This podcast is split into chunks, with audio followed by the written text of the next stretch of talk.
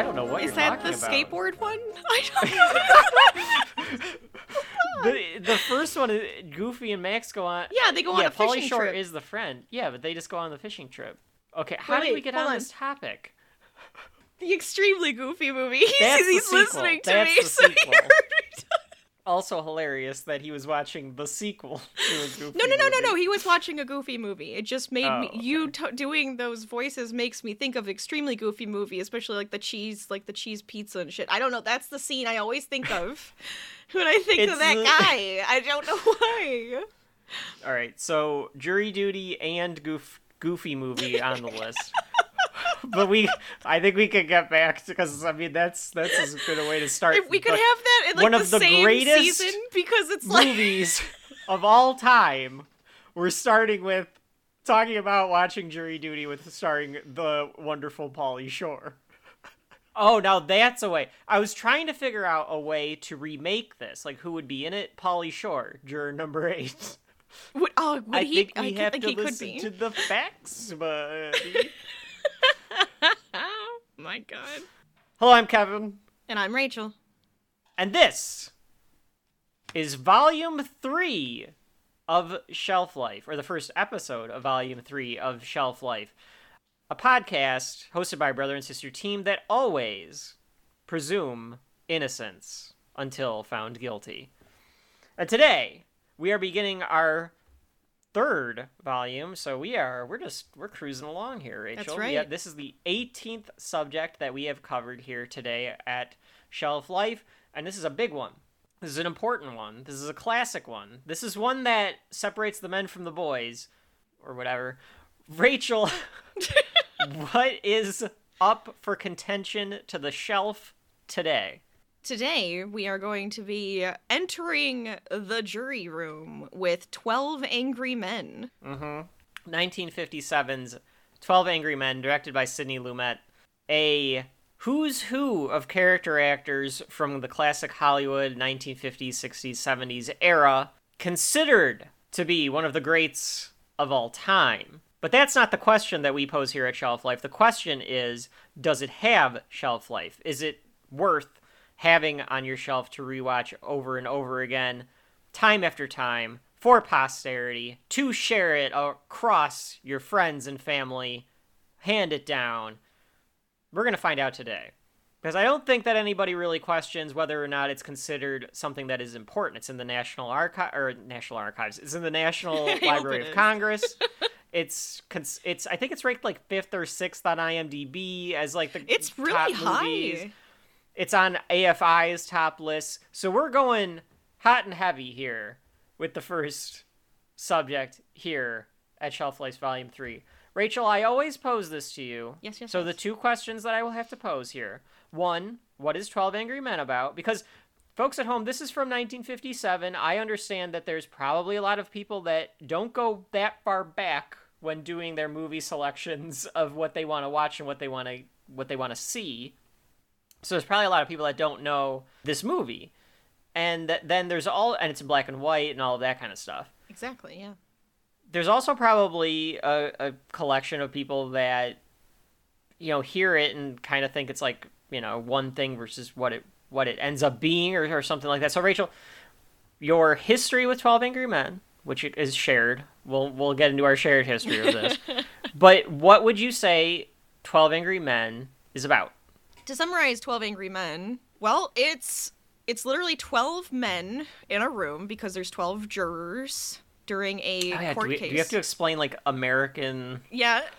this is an Okay. American court case in New York. In, in in a court, you have 12 jurors.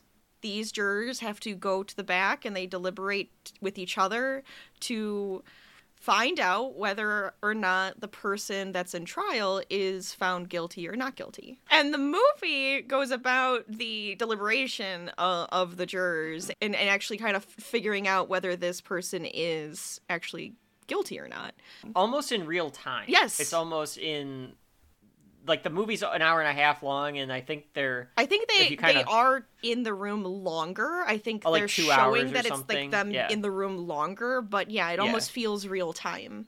yeah.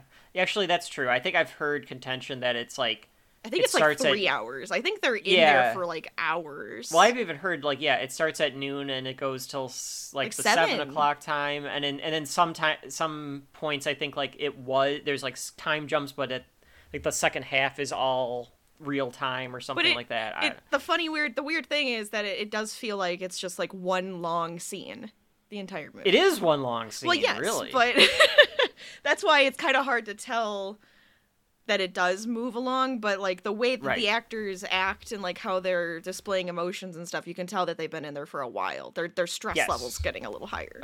Thus Yes, the angry part. Everyone in this movie is incredibly angry. It's fantastic. In different, various different ways. So yeah, I mean, I, I would agree that is what it's about. And then the themes that come along with that, the messages that come along with that. It's about the American justice system. Mm-hmm, It's about conflict resolution. It's about team building. Mm-hmm. It's about understanding each other. It's about prejudice. Yes, it's prejudice, about bias. bias, racism, all of It- those. It it it covers the gamut. It really it's- does. it's a I, I, I don't want to give away anything, but I, I mean I've said like it's a classic it's a classic for a reason. This screenplay and the acting is extremely, extremely, extremely tight. Where if you focus on one of the twelve jurors the entire movie, you get a completely different experience. It's it's kind very of, interesting. It's kind of like it's almost like you could watch. I I would love to see this on stage. Even like I feel like this could be like Uh, a play. yes. I would love It- that. So I, I'm glad that you said that, um, and we'll and we'll talk about our our background with it in a second. But it, this originally started. It was originally written by Reginald Rose, who originally made it for a television movie, like a television special. That was the purpose of it in the like early 50s. Okay. And then he adapted it for a stage play. Okay. It feels like a stage It play, right? Like it, you could easily see this being a stage play. Absolutely. You just need a big table and 12 actors. Yeah, and like the go. movement and the way everybody's like doing their part, it just feels like it completely could be on stage. And then they decided we could make this into a movie. And that's when Henry Fonda was asked to produce it and all of this stuff. And they get Sidney Lumet. And we'll talk about that in a second. But yes, it very much feels like it could be a play. And it's really like one long scene that just goes an hour and a half long. Rachel, what is your experience or your prior history with 12 Angry Men? My history with 12 Angry Men, I find I think is kind of interesting because it was actually you and mom who were like, "Oh, you've never seen this." And I think I think it was actually around the time that I was going to end up going to jury duty like the, for the first time. And then you guys were yeah, that might have been why. Yeah, I yeah, so we were like talking about it, and we were like, "Oh, you guys were like, oh, you should watch Twelve Angry," or like, it's like gonna be like Twelve Angry Men, and I was like, I've never seen that, and then it it ended up being this, oh, we should watch it, and I was like, I don't know why, like, I don't even know what it is, like, am I gonna really enjoy that? Like, okay. Um, and we ended up watching that together. So that was the first time I've seen it. I want to say that's the first time I've seen it too. At yeah, I couldn't remember if it was the first time for you. I think it was. Okay. I, I, I know I've seen the knife scene many times before. Okay. In particular, I know I've seen it many times before because there used to be a game. Do you remember seeing it? Do you remember seeing it? Yeah. Yeah, Of yeah. course. Oh, and where they would show like that scene. Yeah. So okay. So for those of you that are were born after the towers fell, there used to be this game called Scene It, where you would put the DVD into the DVD player and you would mm-hmm. like move around the board doing movie trivia or whatever kind of trivia. Like there was like a Seinfeld one. There was like a I'm sure there was like Harry Potter one. I think there was a Simpsons one. Right. And then there's yeah, and then there's just the like Simpsons, broad one- the Simpsons, movies any Simpsons TV trivia. and- You and I always have a hard time getting anybody to play with us because like we we, we, just have a hard crap time. with that one. Yeah. but this the movie scene it one of the scenes that they would show where they would tell you like how many times did the guy take his glasses off in this Mm-hmm. or whatever it was. One of those scenes was the knife scene from 12 Angry Men. So I- that was the only thing that I had seen from it. I think I think that was the first time I saw it in full too, and I can't remember if it was just like on a whim of like oh it's on T, T uh, Turner Classic Movies tonight or something like that, or if we just found it. I don't remember. I don't but yeah. remember how we ended up like getting it to watch it, but yeah, we were watching it. Yeah, over a decade ago, I might have. Been in school. St- I can't remember, but it was back in the day for Mm-hmm. sure. And I had not truly gone back to it. Like I might have caught it here or there if it was on or something until today, Mm-hmm. or you know whenever. Yeah, to, really today, yesterday, Today. whenever I watched it. yeah, until today. We're watching it live with you. We're doing a live run through of Twelve Angry Men. Live commentary. Not live. We're not live. No, not not at all. so like I said, Reginald Rose wrote the screenplay. He was trying to make this as a part of a TV thing. It became part of a stage play. Then they decided because of the television uh, show that they did the special that they could do it as a film. So they get Sidney Lumet. Sidney Lumet. This is his first directorial film. He did TV stuff before that.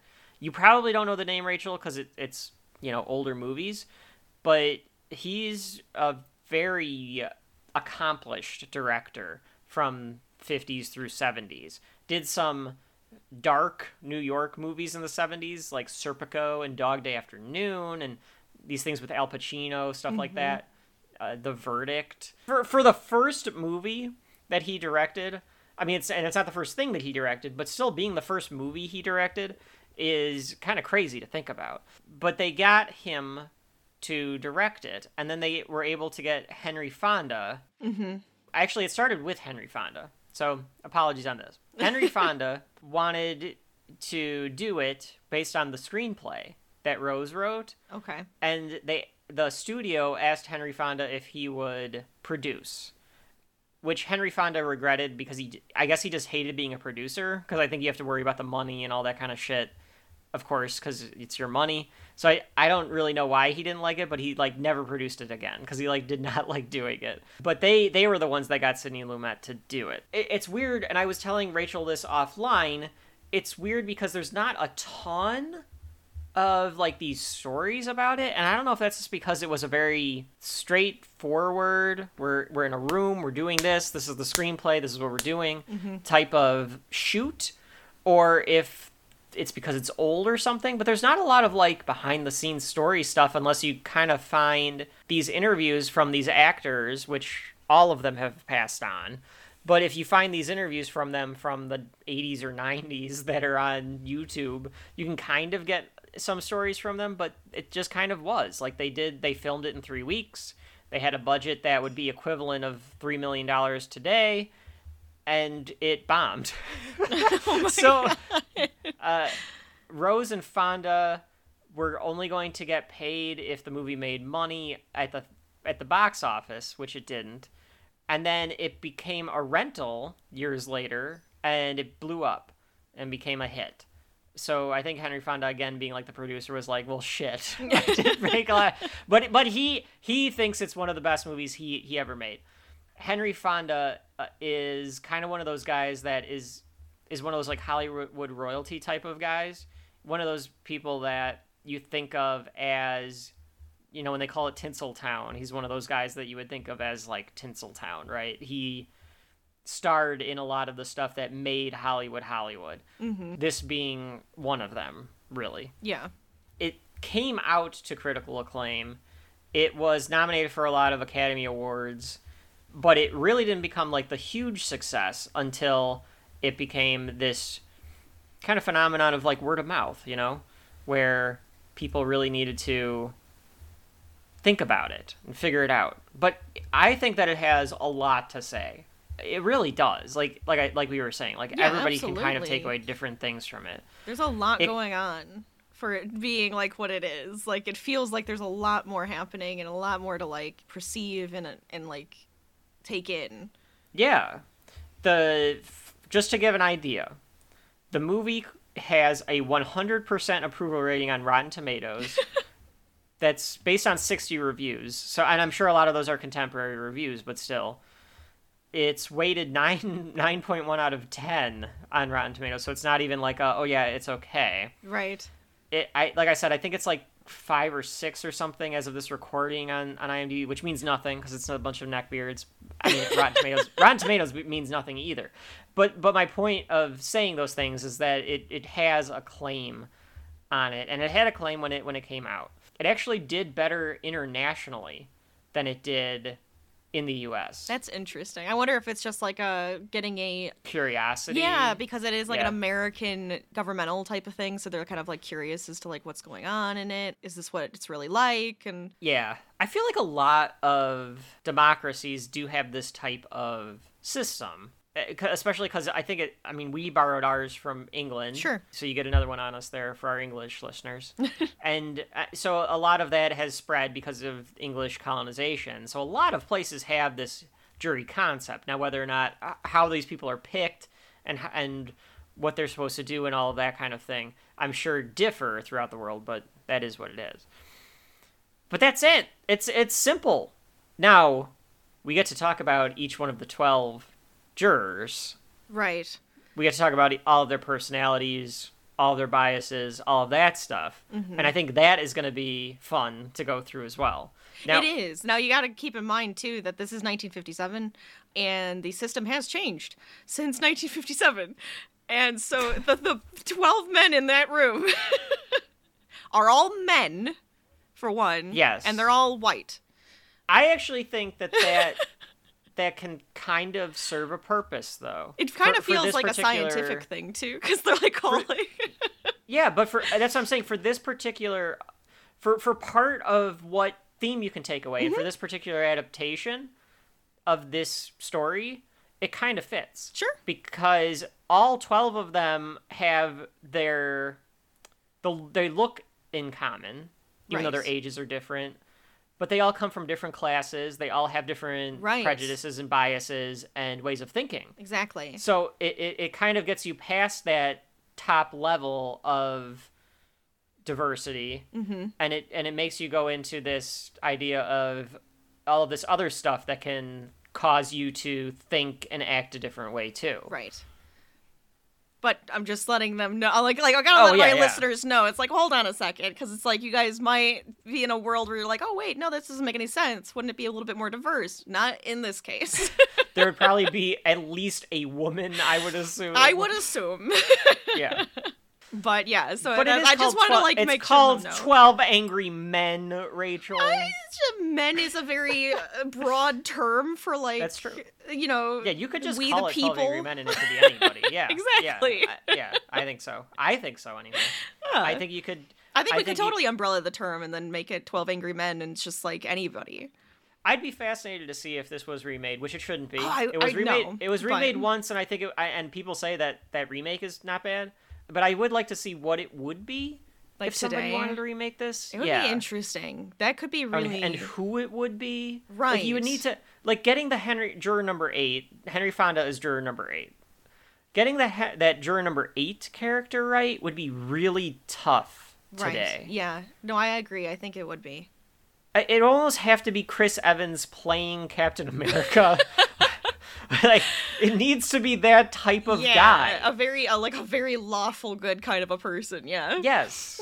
so it, it, it's it's there's only so many that can pull that off in that way and and still kind of come across as you know likable.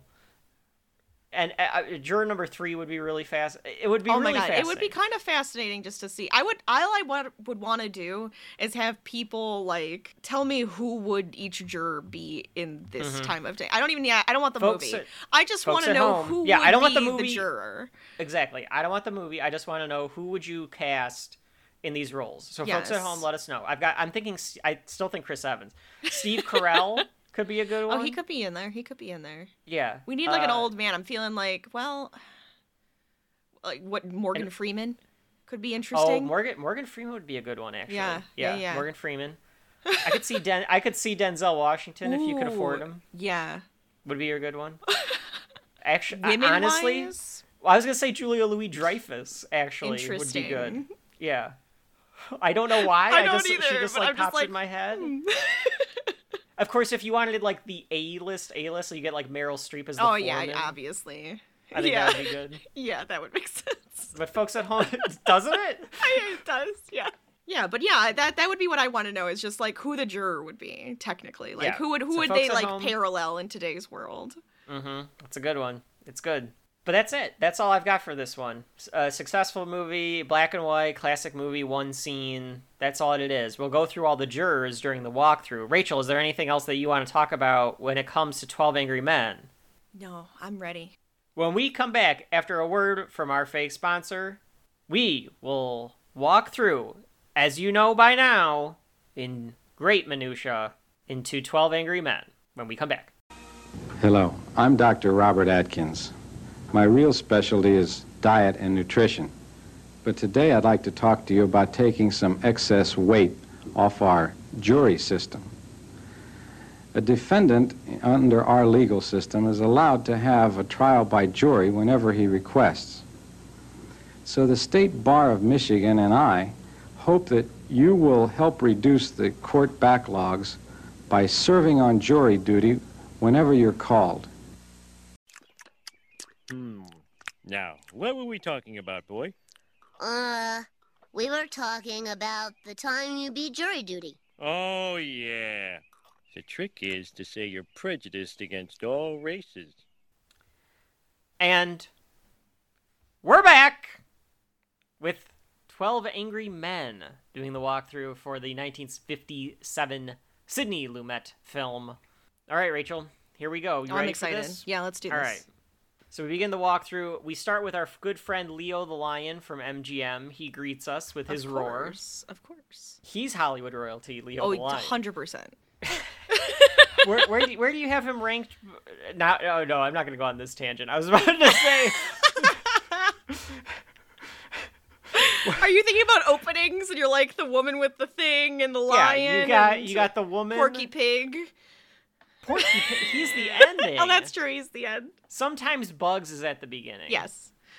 But you got so you got Bugs, you got the lady, Mm-hmm. the Paramount lady. Paramount Lady, yeah. Yeah, and then sometimes it's the mountain. Then Right. you got the Pegasus. Oh, the Pegasus, yeah. Yeah. Who you taking? Who you got? I mean, the like lion- the universal globe. Yeah, that's right. That's much. right. I want that spinning globe. I guess Tinkerbell could count for Disney. I well, that's D- kind Disney is just the castle. But Tinkerbell sometimes. There was an up. opening that Disney did do that reminded me of Game of Thrones. I don't remember if that's like their new opening or if that's like was just for something specific, but it was like building Uh, the I think it might city. been, like, and yeah, I was just like, this reminds like, me of 100 Game of Thrones. Oh, their 50 year anniversary thing. or something like that. yeah, Yeah, that's what it was. That might have been what it was. Goofy. So Rachel's taking the Pegasus. I'll take Leo. Fine. At least I could fly. You can take Leo. I don't No, care. I'm flying. Uh, so we get an establishing shot of the courthouse. It goes up from the street level, and it just shows you how big the courthouse is. I think that's done on purpose Showing to show dominance. like, or, or like the importance of it. Oh, yeah, sure. And then you go into the courthouse, and then it, it pans from the top to the bottom, which I think is also supposed to show you like how cavernous this mm-hmm. building is and how grand it is. right. I wonder. I, I I'm gonna I'm probably gonna mix and match and, and do some of this theming at the beginning and the middle and the end of this. I wonder if the viewpoint of the movie when it comes to the legal process, I think it's very positive. I think it's supposed to be like this is the ideal of how the process should work. So I wonder if it's supposed to be like it's supposed to be like a beauty shot of like we're going into this grand place to, to have justice served. And then it contrasts when we get to the jury room in a minute, where it's just this little dingy room with this table and like nothing else in it. If that's kind of supposed to be um, purposeful, No, I, I could see that where it's like, okay, this is like the big deal. This is the idea of what we want justice to be. This is like the whole the justice building, and like you come in here and like everything's done the right way, and then you have like the little dank room that everybody gets shoved into, where into where, where the actual area. business gets done. Yeah, yeah. with Because, the real uh, people who are doing it, like actual real people, not part of the Right. government, The everyday people. the yeah. everyday person. it pans across to like this hallway and you see like some different things happening that are part of the everyday with the In like a court. with the the court yeah there's like a trial that just got out very clearly there's a bailiff asking them to be quiet and then we go into courtroom 228 where this judge is giving the final spiel about the case And this judge seems like he is the he is so disinterested. He doesn't want to be anywhere. He, but he does not want to be here at all. Yeah, he seems kind of tired. This is the kind of judge that I I probably would be like, "Oh crap, I got the tired judge. right. I got the judge that doesn't I got the grumpy one. Great. Yeah. He's oh, he's even not as bad. He's not as bad as the. The okay, so we're we're gonna have to we're gonna have to do like a a, a cinematic judges at some point because you got like Love that. I'd rather have this guy maybe versus the judge from Ghostbusters 2. You- Yeah, But definitely. probably, but probably the burned at the stake. Like this guy's not saying that. He can't get he can't get enough energy out. But I love the fact that he he's just sitting there like, yeah, you're gonna have to uh, you're gonna have to figure out if he's uh guilty because uh I'm gonna have to sentence him to die. I'm gonna have to Put him in the electric chair if you come back and Oh yeah, because he said if he if you guys come back with a guilty verdict, it's it's death penalty. Like it's the Really maximum, hoping that we which is the maximum sentence. Yeah. if you come back before six, I can get out to the go out to the golf course. Oh, he's going to the golf a- course anyways. He doesn't care. He's waiting for them to actually tell him to call him back in. The judge doesn't have to stay. No, I think he does have to stay. He has to stay in the courthouse. I thought he, they could I think leave. so. I think so because if the juror jury comes back and says we're done, Oh, no, yeah, they can recuse. true. They can. He can recuse them for the night, Oh right, yeah, that's true. but as long as they're there, he should be. I there. kept thinking that he had to leave. He could leave and like they could just call him.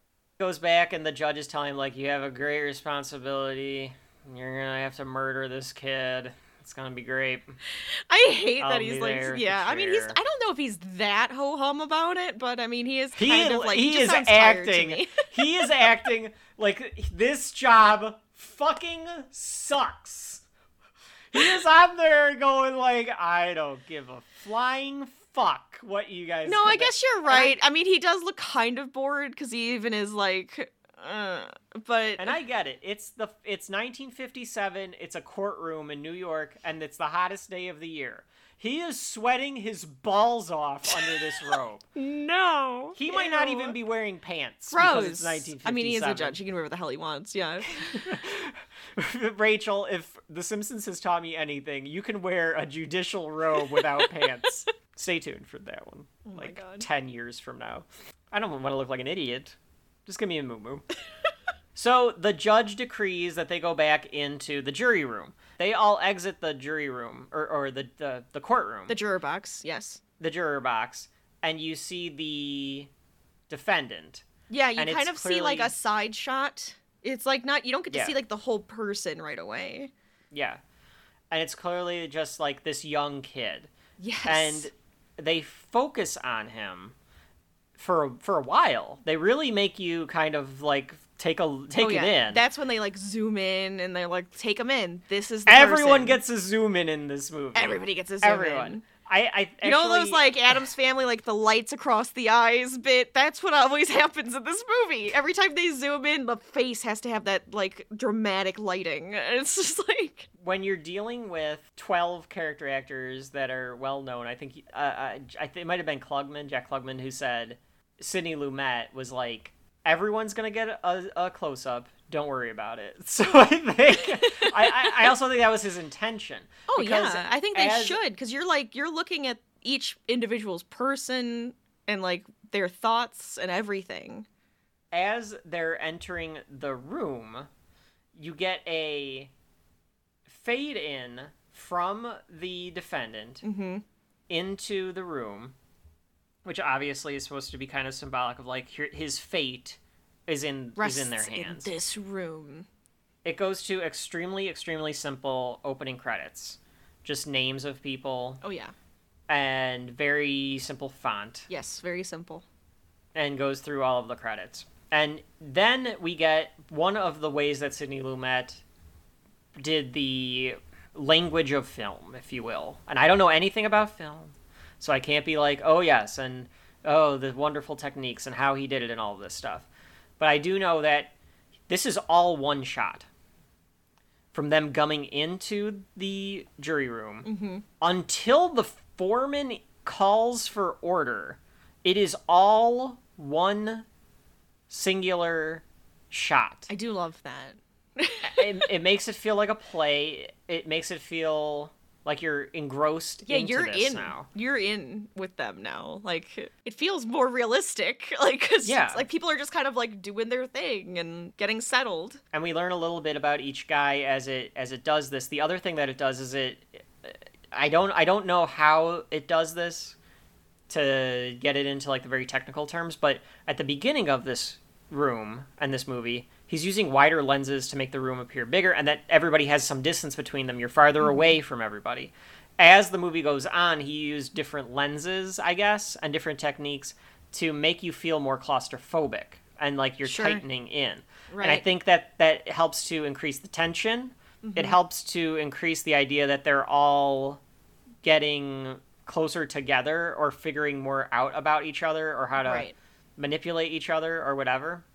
Kind of that genius filmmaking stuff, you know, of, of how you can use a camera in conjunction with the writing, in conjunction with the acting to kind of put all this together. Mm-hmm. I don't know how they do it. Red They Letter do a hell of a job. if you guys are listening, you guys do 12 Angry Men in your review. Maybe maybe you can tell us. But it gives you that sense. It's supposed to be claustrophobic. It's supposed to be yeah, because you're all stuck in one room together until th- the verdict is comes up. Like that's that's the whole idea. That's how it works. So we get a little bit going around the room. There's this guy wearing like a striped suit and hat that is talking about how it's supposed to be the hottest day of the year and he can't get the fan to work and he talks to this other guy that's kind of in just looks like a regular guy and uh, the bailiff makes them kind of all sign off that they're all there and that these are their names and stuff and uh, we pan back to the other side of the room. So you're just getting like these pan backs and forth of different things that they're all kind of going over with each other. it's There's one guy of that it's it's giving each each person their like first like their okay this is them right? And Yeah, you just a little of as bit, a, just a little as a viewer are going to have your own bias and judgment on each one of them as well I which I think is interesting. Right, yeah, the one guy comes because the bailiff locks the door because you Mm-hmm. get locked in, and the one guy comes by who's supposed to be younger than the rest of them, but they didn't get a younger guy. Sure and they were just like, "Oh, it still works." But he says like, "Oh, I didn't know that they would lock us in." And this guy, like, clearly with like a cold or something, oh my god is like, "Oh yeah, of course they lock us in." And it and it turns back to this guy's like putting papers together. Clearly, he's making himself foreman. he's Mm-hmm. well like, he probably already voted Foreman before the the court "Do you think so?" I think he just kind of took it upon himself. I No, you don't. You don't. You don't elect a foreman until you get into. into oh you room. don't oh okay Yeah. I figured it was like at the beginning but I don't remember Yeah, at least not yeah, not until you get into the room. Another guy in like a suit sits down with this meekish looking fellow talking about about the jury and he's like, "I thought it was very interesting." He sounds very familiar that guy. oh yeah Huh. yeah probably The like guy a with the shorter on. character right you know Yeah. you know pink Yeah. Yeah, I, I see pink. It's in black and white, but when I see him, I see pink. Yes, I don't time. get it.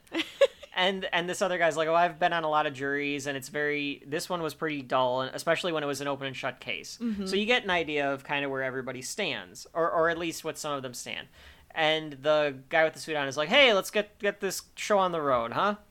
And there's one guy in the bathroom. So the foreman's like, "Oh well, I thought you know, I thought we'd we Like, kind of start, we wait wait, for that yeah. guy." And then they all say like, "Oh well, you're in my seat" and stuff like that. So they're they decide to all sit in their jury number order. order. Right. Rachel, should we go around the table? I think we could go around the table. I think All we could let's go around that. the table. Okay. Juror number one. Juror number one is the foreman, Mm-hmm. played by Martin Balsam. If I re- refer to him as juror number one, I will also refer to him as foreman Right. in yeah. this. I think that's fair. I think it's fair as Uh, well. Okay, so Rachel, I told you that you know every single one of these actors from you something did. else You did. outside of this. Martin Balsam is entering the multiple timers club here on Shelf Life. You look familiar? well, if it's gonna be a multiple timer, it'd have to be like Twilight Zone or something, I mean, it would have to be Twilight right? Zone, it right? has to Yeah. be. I'm like trying to think of the other stuff. But like, it's gotta be Twilight Zone, right? I don't see him in the. Oh yeah, there he is. Which one is yes. it? So he was in the 16 millimeter Shrine. He played the agent, Danny Weiss, in the 60 millimeter ah. Shrine. Oh, so you've already oh, okay. you've already seen him. That's why I know He's- the face. He'll be he's going to be back though. He is the detective in Psycho. He's in Breakfast at Tiffany's. Okay. He's in Naked City.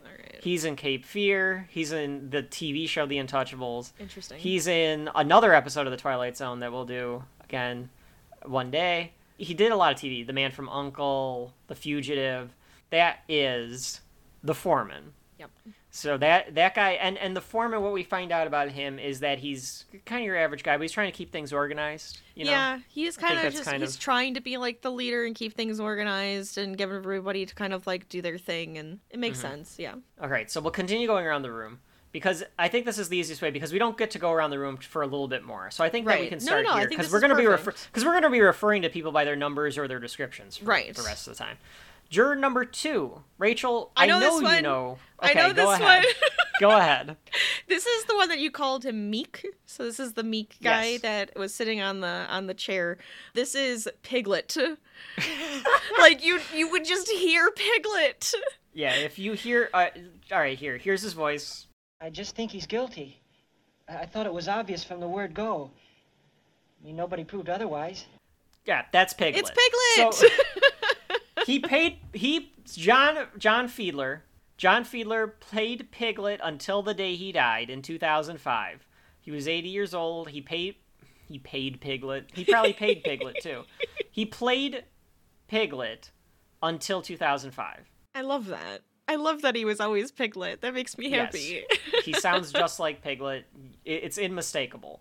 Rachel, the one thing I thought was weird about this and looking at him, John Fiedler was your age when they filmed this. no, that's weird. yeah. And he does not look that age. I feel like right? back I then everybody looks older. old. Everybody, everybody looks just old. They're looks all smoking cigarettes in this movie. they were all probably dragging on set forever. They all look like shit. All right, so juror number two or Piglet.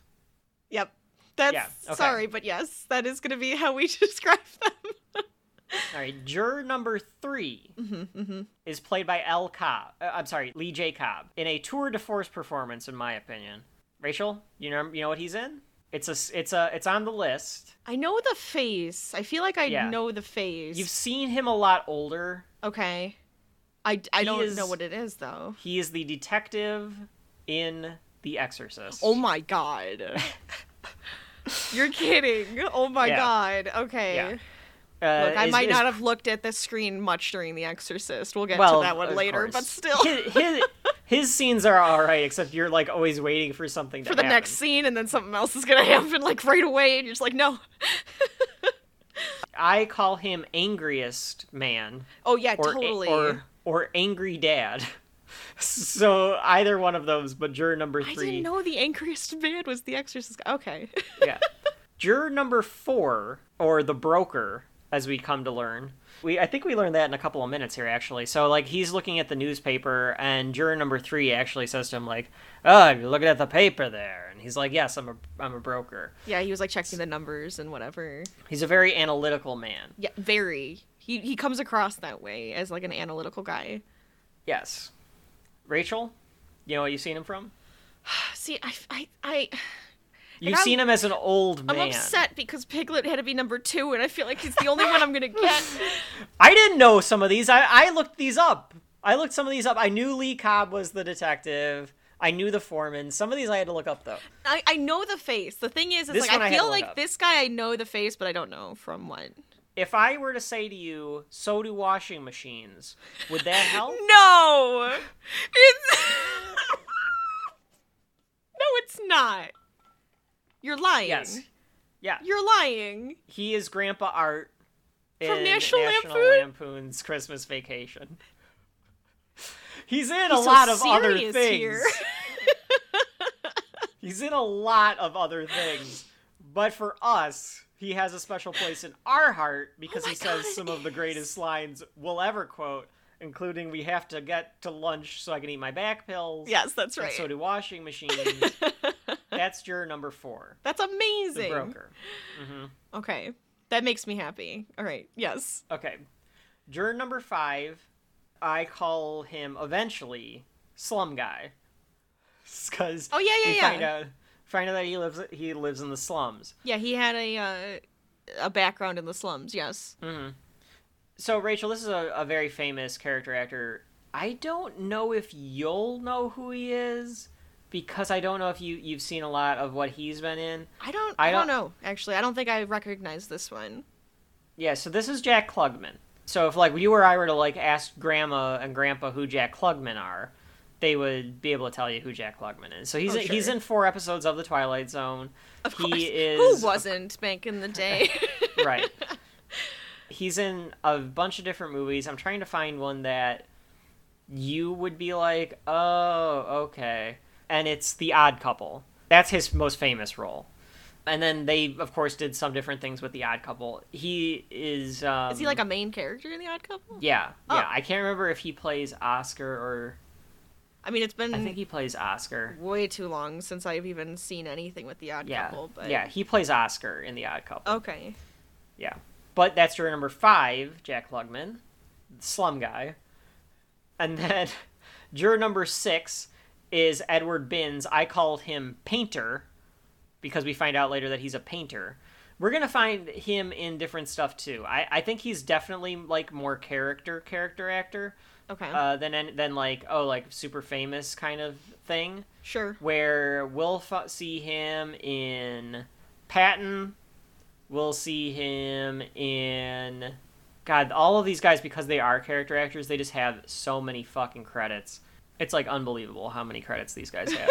North by North by No Northwest, The Verdict. So he's in, he's in a bunch of stuff Okay. that we'll see. I don't know how predominant he is, but he's definitely in a bunch of stuff. Interesting. All right. All right. Juror number seven, I described him as salesman. He is Jack Warden. Jack Warden is again, it's another like character actor guy. He's all over the place. He's in a bunch of different things. He plays he plays the owner in The Replacements. Okay.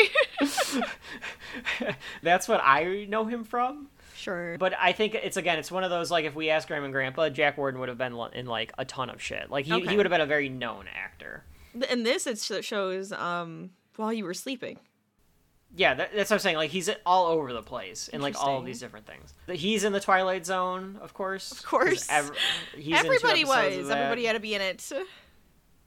Juror number eight, which I think should just be juror number eight or Henry Fonda, Oh yeah, that's uh, just... is Henry Fonda. So Henry Fonda is playing the lead character in this movie as juror number eight. He's standing by the window for most of the this like people are talking thing, and I didn't think about this, Rachel. He's wearing a white suit. He is. Yes. Ju- I feel I like that's metaphorical.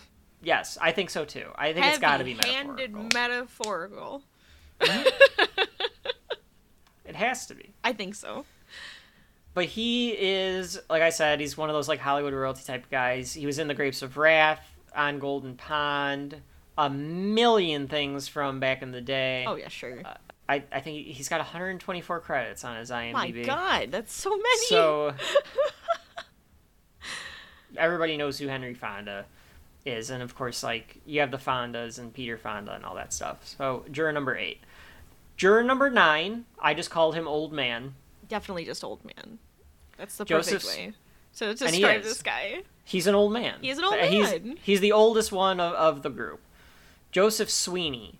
Now it'll be interesting to find out if we hit Joseph Sweeney's stuff in other ways, but he uh, he's got 53 credits Okay. and died in 1963. Okay. So he died only 6 years after this. Oh. So a lot of his stuff is from before this Sure. which means he's in in a lot of TV. And he was in a lot of TV in the 40s and 50s, so we'll mm-hmm. see. But I we'll don't happens. see any Twilight Zone on there, so we might not see him again. But he's in a bunch of other stuff, for sure. Old man. Old man. Juror number 10, I called Bigot. You'll understand why later. I, You could call him Guy with Cold, I guess, too. oh God, you know what? Yeah, gross germ man. Okay, look. yeah, the cougher or the sneezer or whatever. I mean, uh And He'd be the guy I'd be like, can I please move to the opposite I, side of the I room? I do not want to sit next to him. Yeah. Ugh. Yeah, he's coughing and sneezing and interrupting people this whole time. I kind of want to know if he did it. I, I I have a feeling it was like actually in the script for him to like cough and like interrupt. There's some too. though where he's like he does it and like the person like glares at him. And it's I know, but I think that's- wait. Yeah, I think that I think that's on it purpose. felt real though. Like, oh my god, you're so annoying. Like it keeps happening. We've been stuck in this room with this sick dude. So this is Ed Begley. Ed Begley is a notorious like villain, I think, in a lot of movies. Interesting. Uh, so it makes sense that he's playing the bigot here. He's in a shitload of television as well. okay. That's where that's where anybody from the 50s would have recognized him from. Just a lot of television shows, uh, some westerns, some dramas, a lot of that kind of stuff where he could come in and be like the bad guy for like a time or two. Interesting. Mm-hmm. I guess But you Ed- have Ed to. Begley- Sometimes you're just good at it. Sometimes you're good at being the bad guy. That's that's your thing. Juror number 11 I wrote down as immigrant. yeah. That's his character or or his trait. No, that is his. That's a big trait for him. Yes. When Yeah. we talk about uh, the stuff he talks about, yes, exactly. played by George Voskovec. He has a bunch of credits again, and he is going to be. Oh, let's see. Is there anything? Because he's he's again like a TV guy, and like a lot of Western them are going to be TV guys. Yeah. And Yeah, it's hard so- for us to get into all of like every TV show out there. Well, and, we like, already all said we're doing- little things, but We're doing more shelf life selects stuff with Yeah, that'll some be of a- definitely a- we be a don't select. know. Yeah, so if they were gonna pop up, it's probably not gonna be in a TV show that we're gonna walk through everything. right. And then juror number 12, I put as Adman or Madman. Oh, he's definitely a madman. A hundred percent. I also thought madman the the second he like started talking. Yeah. Mm-hmm. Yeah, he's Madman. And if you don't Uh, understand what I'm talking about, Mad Men is also a TV show About, like, ad executives. yes. And he's an ad executive. So, like, that's definitely where, where Mm-hmm. he comes from. He will show up again on Shelf Life at some point during our journey. He's in Private Benjamin. He's in The Dirty Dozen. He's in Midway. He has an obnoxious amount of credits, Rachel. He has 151 acting Oh my credits. god. These guys knew how to work back then. Apparently. They knew that you could walk in, you could have 10 seconds on Mannix, and you could walk out and you could get paid. That's right. And that's the way it should be. Is it? I guess. Goddamn right. so, anyway, those are our 12 jurors. So, you have Foreman, Piglet, Angry Dad, Bro- Broker, Slum Guy, Painter, Salesman, Number 8, Old Man, Bigot, Immigrant, Madman. yep. Or you can call them by their numbers, Rachel. But I want to make sure. I'm glad that we took the last 10 minutes to discuss that. No, I think it was good because then we got to talk to, about each actor and everything.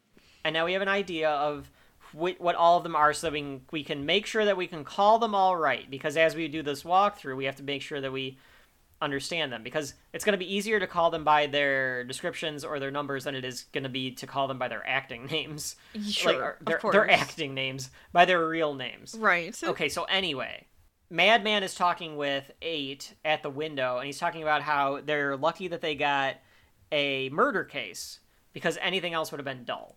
Like if they would have gotten Right. an assault or anything like that, like it would have been like a real dead spot. But there's no real dead spot because it's a murder. It's a murder beef. So it's so interesting. So- yeah, like I understand, but it's also a- like, good God. He's got a point. He's got a point. He's got a point. It moves back out again, and we go by the salesman, and he i and the bigot are talking about the bigot having this hot weather. This is the best way to describe them. Juror, juror eleven and juror seven are talking about this hot weather cold. Is that a thing? Is that just a thing from the fifties because they all ate and like Oh. shit and they Oh, smoked maybe. like That could chimneys be it. and they were just uh, terribly out of shape? Oh, and probably like the smog and the awful Oh yeah, there's air- probably air smog and weather. shit and piss and Oh my God knows what in that Really? fucking air. Again, folks, the people that say we need to go back to the 50s, they're wrong. Like, yes, the tax rate was probably better for the common man, but everything else was shit. Oh, just kind of gross and dirty and just ugh. like I, I, I saw like a post one day of people of somebody being like, "Oh, look, this is like a picture from like the 40s. Like, look how uh, in shape everyone is." And I thought, no, I get that there's too many fat people now, but they were all anemic Oh, and yeah. dying slowly from eating boiled cabbage and smoking and sucking on gasoline, and having asbestos in their lungs. We're not right, but we weren't right then either. And we find that out as this movie progresses. See, I'm getting angry. I'm supposed to. I'm trying to get into the mode of being uh, one of the twelve angry men. Rachel. Oh, okay, I see. They're all super sweaty. They're oh, all tired. So sweaty. The bro. Uh, this is where the broker's looking at the paper. We find out that angry, the angriest man, is a messenger. He owns a currying service called Beck and Call. I really so I like wonder. that name. I kind of wonder if that means that his last name is Beck Oh, do you think? or Call. Oh, Yeah. I like it. I mean, you never. that would you never find out what of anybody's name is in this. So, so we find out that the salesman has tickets to the ball game tonight, and he's really worried about missing the ball game. So that we get a little bit of his motivation too, and then they finally all decide like, okay, we're gonna sit in order, which I don't think is usually a thing, but they decide let let's sit in order, and I don't remember. I mean- sit- although they I- Kind of again gives like you a place. Then. I I went on I went to jury duty during COVID, so it was a little bit like they put us in this like huge room oh, okay. where you could sit like every three spots or something like that. So it wasn't like it was just kind of like random, you know. Sure. Everybody just kind of sit. Makes sense. So the foreman calls them all to sit. They're all smoking. I even said that a Madman has a Deville. He's got a Deville going on. In fact, some of them all have different ones. Like a lot of them are smoking cigarettes. But Right. Piglet's got a pipe. He's yeah, Piglet has a pipe. I thought that was so interesting. Flippin' pipe. Yeah, they're all smoking. They're all like wiping their sweat constantly, and Oh yeah, they're they are sweaty, ugly, disgusting Wow. pig men. wow. Okay. That's that's how they all Hog are. beast. They're all hog. They've eaten a thousand pancakes. I want to know what the jury was on that one that got Right? that guy off. Good God. How? How? Keanu should not have won that case. He really should not have. Is that movie on the list? It That's has like to the be. third time we've talked about it on Shelf. No, it has to be. It is, right? Yes, it is. Okay. Yes. Not for a while. No, it's a long Okay. one too. Uh, that might So- be hard. Henry Fonda is the last one. He's at the window. They ask him to come sit down. They're doing a little bit of talking, some more like backstory, like some more just like, oh, what did you think? Like, oh, I thought the prosecution was really all that kind of crap. Mm-hmm. And they eventually, we find out that the Slum Kid is an Orioles fan compared to uh, Salesman. And then they go to get the old man out of the bathroom, and he apologizes for keeping them all waiting. And obviously, he wasn't really keeping them waiting, but I don't know what that old man was doing. Was he was he pooping in there? He pooping in Probably. a- I guess he's an old man, Plus, so he just, was just taking kinda- a while, and he was probably Yeah. like wiping his face and just Yeah, yeah. I think that's a was a thing back then. You you wiped your face a lot more in the fifties. Well, I mean, it's hot, so it's kind of like you just like get that Yeah. cool water on your face. Mhm. You know, you splash cold water in your face because that's always in every movie and show. You get upset, go splash water in your face. Yeah, folks at home, has anyone actually ever done that? I Splash water in their face. it is. It's a cliche in movies, but I don't know if I've ever done it in real life. Like, if anything, it was like okay, just like get something cool on the back of your neck. But Yeah, when maybe you're like super learned. hot, but Mm. The foreman says we won't have any rules here. We could talk first or we could vote first. And the broker says "Let- let's vote. The salesman seconds it, and they decide to vote.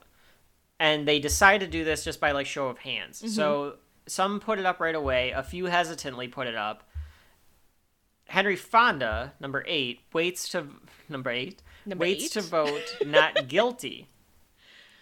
And his reasoning for voting not guilty is that he wants to talk about it first. right. So Bigot says "Oh, there's always one and he's like I just want to talk. So he he doesn't know. He he's explaining he doesn't know if he's innocent or guilty. But he wants to talk about it first. Right. He just wants to know. And angry dad says he heard all the same evidence. Do you want it listed to you? Cuz like do you want to do you want to kind of go over it all again? yeah, they're like kind of 11 saying it in rude ways, like, "Oh my god, do we have to like repeat everything?" And it's like, Right. Well, and that's where there's there's videos of this on like YouTube, and I think this is taught in like classes and stuff of oh yeah, how to persuade others and how to argue with others, how to debate others. In today's world, we really need to take some of these lessons to heart because again, all 12 of these as Rachel said are like middle-aged white guys that Yes. all live in New York City. They don't all have similar backgrounds though. No. So they're all bringing different biases to to the table. which is always They're the all- interesting part is that they, they all don't bring have different- the, ba- the backgrounds. Yeah, Yeah, they all have different personalities. They all have different ways of thinking. Mm-hmm. Uh, kids, if there are kids listening because you got your parents' permission to listen to Shelf Life, or are there people in college that are listening, a, a fucking project for your class Yeah. could have this same issue where there's just people that are stubborn or there's people that want to get hung up on a, on a detail Yep. or any of this stuff. Uh, It, it, it doesn't have to just be the courtroom. And that's what I think is kind of interesting about the movie too, is that it brings up a lot about the human condition in different kind of kinds of ways. right. It just uses the courtroom as the catalyst of, of what how to do this, you know? Mm-hmm. They say 11 people think he's guilty except him. How come you're voting not guilty? Henry Fonda says it's it's just not that easy for him to be able to say I'm going to raise my hand and, and sentence this man to die, this kid to die. Right. Which is the, wants- which is what he's thinking because it's like the the judge said if you bring back the guilty, it's gonna get maximum, which is the Yep. death penalty. Which Right. that would make me nervous. It's like Yeah. I'm surprised that they actually said that because when Well, I it's when I was 1957, it's Sure. different. When I was uh, called for jury duty and I had to read my little pamphlet about everything, and I, it happened to talk about the death penalty, it was saying it's not your choice, right? You, it, you're not the one that's gonna have to choose whether they get the get go like the death penalty or not. It's like that's up to the judge, and that's Right. decided after. So it Yep. it's okay for you to still say guilty, like if, Yeah, if that's not- if that's on the the line. So you don't have Yeah. to think about it that way. In this, it's like, well, if you say guilty, guess what's gonna happen? And it's like, well, thanks for that. Yeah, now I that kinda- feels harder. I don't know if that's how things were in the 50s or not, but that could be a device to raise the stakes or to make it understood why he's more willing oh, to Oh, sure. stand up against the other 11 Right. Because of that kind of thing. Mm-hmm. That so that's possible too. We weren't even like so one of the jurors when we were in the jury room. This was probably another reason why I got told I was uh, the the level headed one or whatever. One of the jurors said, "Well, what will happen if if she is found guilty?" And I said, "We can't think about that. Right. That's not for us to decide. Yeah. That that we can't. That doesn't That's matter. That's not part of what we're doing. It doesn't we matter just if have she's to gonna say go she to- is or not. Right. We don't we don't decide that. That's the judge's job. She he could throw her in jail for 10 years. He could say here's a probation. He could say here's a $10,000 fine. Yeah, here's a slap that's on the not wrist. Our, like, Yeah, we that's not our ours to decide. So they decide because he's just like I just want to talk about it. I just Mm-hmm. want to like figure out I, I you know, I just want us to discuss this. They're kind of like, "Well, how long do we have to talk about it? Like what what is there to talk about? It's so open and shut to all of them." Salesman is like you think i really like voted fast you think that was easy for me like i'm talking about the evidence Right. and you're nothing that you say is going to change my mind so this is where i'm glad that they threw this line in and as i like did a little bit of like digging into this i'm glad that, that we found this because i watched this rachel with mom and dad because Okay. i was at the, happened to be at their house Sure. before we did the recording and i remember when we were done or when it was over mom said you know obviously juror 8 is like the protagonist the hero of the story and the in the right but she she was like but at some points it felt like he was rooting for not guilty rather than what his intention really is here which is saying i don't know if i'm right or wrong Right. but we should be going over everything first right. And I, i'm not going to try to change your mind i just want to go through the facts again But because i, I want to understand it sometimes it does feel like I want to change your mind. Exactly. It does feel it that feels way, where it's he's just like, like- I want to change your mind. It's mind. like, hold Yeah. on a second, whatever you're saying, but like let, let's let's actually make it the other way. Like let's make it not guilty because of XYZ. And it's like, hold on a second. Yes, That's not what yes. you're trying to say though. That wasn't your original intent. But I do think maybe that is part of as the evidence, as they talk and as evidence comes He out, was he's starting to convince himself that it is Sure. not guilty. That so I think sense. that's where. And yeah. so now he's like, well, hold up, I'm convinced. This is convincing Yeah. me, and now I want to convince you. Right. So maybe that's how it works because Maybe. I, I, I do agree with that standpoint where it's like, yeah, sometimes he does feel like he's rooting for one side or the other where when he's saying, no, I just want us to discuss this. Mm-hmm. Uh, and, and I think that's the way that and ever- I do think it is fair. should be. I think it should be discussed. I think it, it this it shouldn't just be like a all right, he's guilty, done. It it should be a discussion. That's kind of the whole point of you being there. a lot of what this movie is doing is giving Henry Fonda this ability to be against the mob, against like Mm. Mob which of course in the yeah, which in the fifties was all about McCarthyism, and you see that a lot today too, where you see you are you on this side or that side, And that's the only thing. And it's like, well, yeah, let's about a it. lot of issues, and um, there are a few issues out there that are yeah, you probably are on a, a side of empathy or a side of bigotry or whatever. Mm-hmm. But there are issues where no, maybe we should talk about everything here and kind of see what the you best gotta realize way to do that this there's like all these little things in between, Yeah. and yeah, So again, it's it's it is that, and you know, both sides can get mad at you for Oh, saying, "Wait, can we talk about this and and figure out?" Because not everything is. It's interesting that for a black and white movie, it's shades of gray. It's- it's right. here. Uh, look at that. at this point, he tells them, let's just take an hour to talk about this. Mm-hmm. And we'll just kind of go over the facts. We'll take an hour. We'll do another vote at, at the end if nobody can, you know. So Bigot tries to tell a story, and Eight is like, that's not what I want to do here. I don't want to just sit here and do nothing. Like, we, we're actually supposed to, like, talk about the facts. Fonda starts by saying, well, he's been in a slum his whole life. He, he's had a terrible life. He's been hit on the head once every day. Mm-hmm. We, uh, we at least kind of owe him, like, something before we send him to death. right. And Bigot says, Ed Begley says, we don't, says, I'm going to tell you right now, we don't owe him a thing. That sick guy. Yeah. So he's saying we don't owe him anything. He goes and grabs more tissues, and he's like, you know, I know what he is. I've lived among them my whole life, and they're born liars. So you, Yeah, he's very open some- about it. He's very Yes. open about it. yeah, I thought it was really interesting how, I'm not surprised. Yeah, No, I'm not surprised because that's his opinion. That's what he thinks is the truth. And but that he would be that open about oh it. yeah, I think Yeah? people. Yeah, I think that there's there's people that are like that. There's some that are, are kind of quiet and they don't even realize that they they have that bias towards like another person. And then there's these people who are like very open about it because they're like, no, that is what it is. Period. Like these mm-hmm. people are bad, and that's just the, the way life goes. And I even think like nowadays it's true too. Like some people don't realize they they think that way, and some people are very open about it. It's just there's like a whole variety of people on that on that one. So I'm not actually that super surprised. It's just whenever it comes out and he says it, it kind of it hurts a little. I actually thought it was. I mean, we'll we'll get to what happens to him at, by the end of this. Oh it's, it's interesting. I love that part, but we'll get there. Yeah, because I, mean, if, if all twelve of these are supposed to, you know, kind of represent different aspects of society Mm-hmm. or different aspects of, you know, that, then it is it is interesting. Old old man comes back with a really good line here. I thought where he says, uh, "Do you have a monopoly on the truth?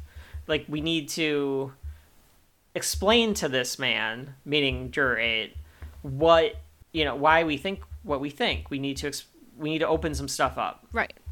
So the foreman tries to regain order. There's this little thing where the ad, ad man is doodling some stuff. He kind of gets admonished by the foreman. He's like, "Hey, we're trying to do something here." Right. So like we're trying to like pay attention. Yeah. he he makes up for it though, bec- and and uh, obviously th- one thing that we're not going to be able to necessarily convey on the podcast is all the camera movements. The camera can like swoosh and zoom. And the way that everything is framed makes you kind of feel like you're at the table a lot. Right. Uh, one thing that happens at the beginning of the movie too, or, or as the movie progresses, is Henry Fonda is shown almost kind of lower than everyone, and Right. then as as the not guilties pack pile on, he becomes higher, and the guilties become lower in stature. Mm-hmm. It's it's interesting to kind of so it's like all that like kind tipping of a scale almost. Yeah, so eh, the, all of that kind of stuff is not going to come through as we talk about the plot, but there is a lot of framing devices and things like that that are in the the way that it's shot too. Sure. We'll try to mention as many visuals as we can re- see and remember and Or remember, yeah. So Adman actually kind of like redeems himself because the foreman says he wants Eight to explain like why he thinks it's not guilty, and Adman is like, no, I think what actually he's saying not guilty, we're saying guilty, so actually we should be trying to convince him mm-hmm. why it, he's guilty. So we should kind of go around the table one by one and, yeah, and kind of because say I mean, we're guilty. well, it's interesting because it's like, well, eight didn't say he's not guilty. He said he doesn't know. right. So right. it's like So, you can't really have a person who says I don't know explain their side of it. You kind of have to explain it if you think you have the right answer. Right. Interestingly enough, throughout this entire movie, Foreman never says why he thinks one way or another. I thought I realized that when I watched it too. Yeah. I don't know if that's a metatextual thing where it's like he's the leader and the organizer, so his opinion counts, but he doesn't want to sway mm. the rest. He doesn't want to sway his. Yeah, because I don't, I don't even realize when his opinion swayed. We might have to talk about that. There's a point. There's a point. Because I don't remember when, but it's just like all of a sudden it happened. Mhm. Yeah. And it might have So happened when a lot of them were swayed at the same time. But Yeah, I think it's like three are swayed, and one of them, one of them is him. Yeah. Uh, so we go around the table. We start with Piglet. Piglet says nobody proved he isn't guilty, and Eight says, "Well, that's not the case. Somebody has to prove that he is guilty." Sure. And Piglet's like, "Well, I just, I just think he is. I mean, he just seems guilty." And Ang- Angriest cuts him off, and he's like, "Look, I don't have any feelings one way or another, but here are the facts." And he pulls out this little notebook Yes. and he points out the facts of the case. So we find out an old man heard a fight. He heard, I'm gonna kill you. Yep. He heard a thump, which was the body. And he saw the boy running out. Now I'm just as sentimental as the next fella. But these are the facts. I love Lee Cobb in this movie. He's so good. He's so obnoxious, but it's good. I love it. He's Oh no, so it's great. angry. Oh my, he is so he gets angrier and angrier. It's great. By the end of this, he is just shouting at the top. oh of my god. so he says like he has to pay for what he did in his opinion so then they they go to the broker and the broker is very analytical Mm-hmm. he's very straightforward he sits there with his coat on i think he might be the only one that never takes his yeah, coat he's off less well, yeah, I think he doesn't sweat is one of the things that comes up, but uh, yeah, he like does he takes the emotion out of it and he's only thinking facts. Period. yes so he says he thinks Which is one way of thinking story- of things, but sometimes you need to have that emotion in there. i mean even the facts are what sway him Oh yeah, yeah, yeah, yeah. The broker says the boy's story was flimsy. He went to the movies, he couldn't remember what he saw, he couldn't remember who was in it. And Bigot interrupts because he says, Well, the woman across the street saw it. That should count for something. So he just interrupts and he goes on a tangent of like, of course. She knows his, his whole life. She swears she saw him do it. He's saying that the prosecution proved that you could see through the L train Right. Yes. at night Right. if there weren't people on it. because it. of the So- light so- go through it. Yeah. yeah, so even though she was on the other side of the tracks, you could still see through it if the lights were were on. Yeah, yeah, mm-hmm. Yeah, because there's the train between. It was like the train going between the two buildings, and she lived across the way from the kid and his dad, and then the old man Yeah. lived below. No, above. No, I think I don't know. No, he. I, it think the old man across lives the, below the the, The the old man dad and lives below. son. Right. Yeah, and the and the woman lived across the street. Okay. Well, I just gotta paint the picture. Yeah, We don't get to gotta- see it. We We're need to know the facts. it is. You need to know the facts to decide the case. Yeah, um, um, by, by the end of this, I want you guys to tell us if the I'm kid is guilty figure or not. out who killed Father Karras. Was an eight-year-old girl. They say she was possessed. By the demon, uh, Pazuzu. Pazuzu, Pazuzu. I am Pazuzu. Don't don't do that. That still scares me. I it's scary Even me. little- You just don't let him in. You, you never let him in. Let's just put a let's just put a quote. Let's You just always put- say put no. that cut right here. She wouldn't have been playing with that fucking Ouija board. You know what? Anyway, Yeah, yeah. uh, Never fuck with Yeah, we're gonna do that one day, but we're gonna. I don't know how we're gonna do that. I don't know. That's gonna be a scary episode. So anyway, where were we? So Peter, Peter Fonda. So Henry Fonda asks Bigot, asks Ed Begley. Rachel's just laughing every time I call them by their descriptors. So hard not to. Rachel's like, I wanted it to just be 8, 10, 12, but it's easier to keep in mind. Just- every time you say bigot, it just makes me laugh because I would have called him the sick one. So Well, you can. It's the same no, I just thing. think it's funny. So he says to him, Let me ask you a question. Why do you believe her story, but not his? Mm-hmm. She's one of them too, isn't she?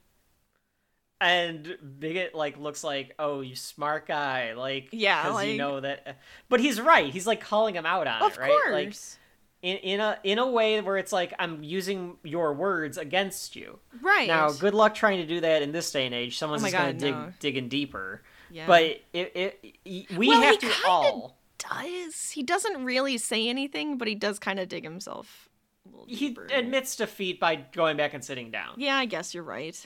Yeah, somebody else would have just like kept talking, and yeah, you're right. As as a society, as people, as human beings that are, should try and continuously try to do better and make yourself better and Mm-hmm. make others around you better, we have to admit when we're wrong. Yes. I think there's there's too and you many people can that be don't. wrong. You can make mistakes and get better. Yes. I think a lot of people have a problem with admitting that they're wrong. And I think a lot of that is because a lot of leaders don't ever admit that they're wrong Oh yeah. for whatever reason. And I think it's a it's a bad mentality that needs to be weeded out because it's the only way to make yourself better. right. No, I agree. Slum guy passes. He doesn't want to say. Yeah, he he's yeah he's kind of timid. He doesn't want to say want to say anything. Yeah, he he just doesn't. I, yeah, he doesn't want to say anything. Mm-hmm. Painter says he was looking for a motive. So he says the testimony from the people across the hall said that there was a fight. There was an argument of the fight at eight, and he couldn't hear what it was about, but they know that there was a fight. I thought that they do a good job of keeping like this part natural because they're all kind of like talking over each other. Right. Like Henry Fonda like kind of talks over him and is like, "Well, it doesn't prove anything." And I thought Painter actually makes a good point here. He's like, "It doesn't prove anything, but it's part of the picture." Right. It's part of the story. You gotta Yeah, you gotta so, kind like- of like you have to paint a bigger picture. Which of course he's the painter, so if he's thinking about it that way, Yeah, sure. That's a, that's actually a good point, Rachel. I Yeah. think about that. it's a good fucking screenplay. so, bravo. Good job. so so he says like well he you know he got slapped and all these slaps happen so Mm-hmm. that that would be a problem and eight says well why would these slaps be any different than the others he gets he gets beat by his dad every day Right. so why would he why would this one be any different and broker says well, like maybe these are two too many which is a fine point which is all yes, which happens, and Yeah. uh, it could absolutely be that, but now you have to prove that. Right. You have to prove that. On to the salesman. He says everything's already been said. And he goes into the fact that he had a record. So he stole a car. He was arrested for mugging. He was in a knife fight. Eight, again, So says, like, well, he's been beaten since he was five. He lives in, like, a shitty area and all this stuff. Mm-hmm. and they always say they do say priors don't really Priors tell- should not matter. It shouldn't matter what's going to happen next. There might even be counties or states where you aren't allowed to mention the priors. Right. Because they aren't supposed to matter. You're not talking about those cases. Right. You're talking about this case. Right. So it's interesting. angriest dad gets up and he says, This is just the way that kids are nowadays. It's these kids. It's the kids' problem. It's this gen. It's the it's these baby boomers. Oh, it would be problem. the baby boomers. I had to think about that for a second. It would be like, the boomers. Yeah. So Damn um, boomers. Nothing changes because doesn't. literally it does never change. That's that's just a generational thing. Or I guess it could also be that is it the not the silent generation? What's that generation that was born during World War II? I can't remember. I don't Anyway. remember. That's probably that the, the unremembered generation. But his point is like, all right, it's these kids now, these damn kids, because Mm-hmm. when we are 80 years old, we're going to be saying those damn kids. 80 years old from then, people are going to be saying these damn kids. It's just, it's what people do. it is. But he says that back then, he called his dad Sir. Nobody calls their fathers Sir anymore.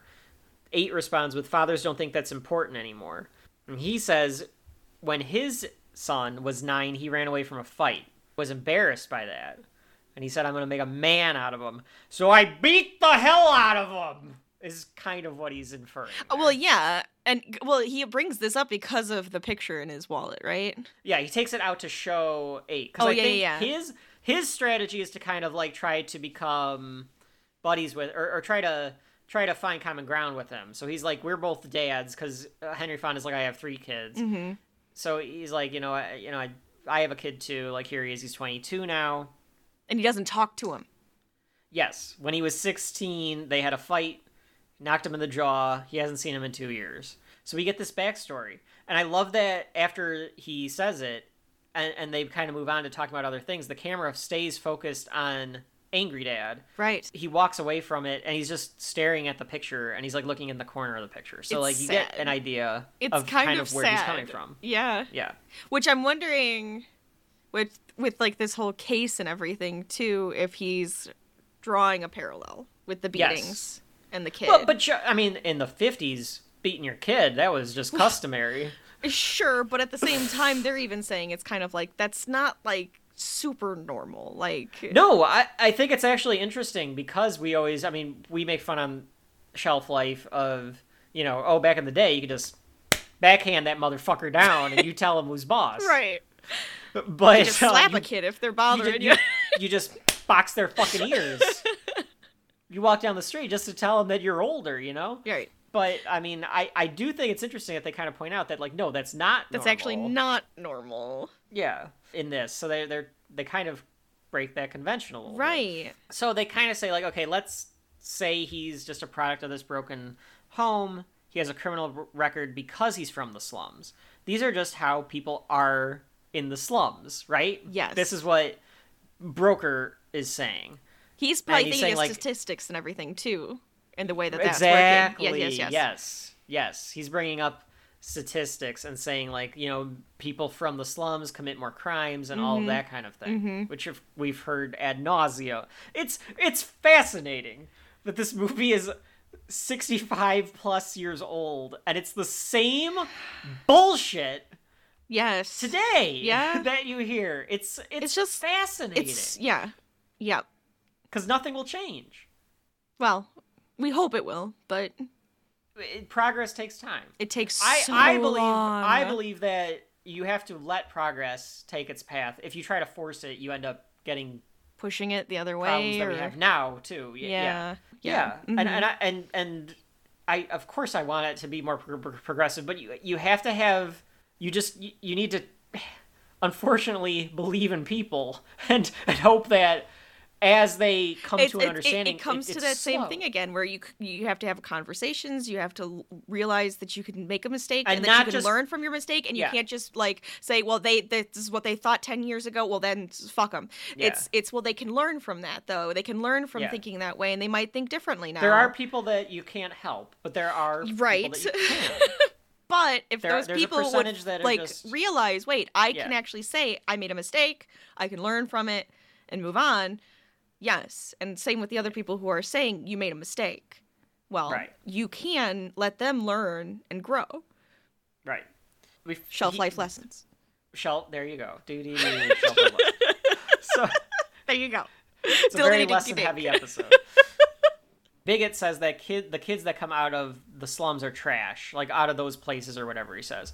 And Slum Guy, this is where you find out that Slum Guy lived in a slum his whole life, Right. and he, like maybe you think I smell like garbage because I I live, you know, grew up in terrible neighborhood.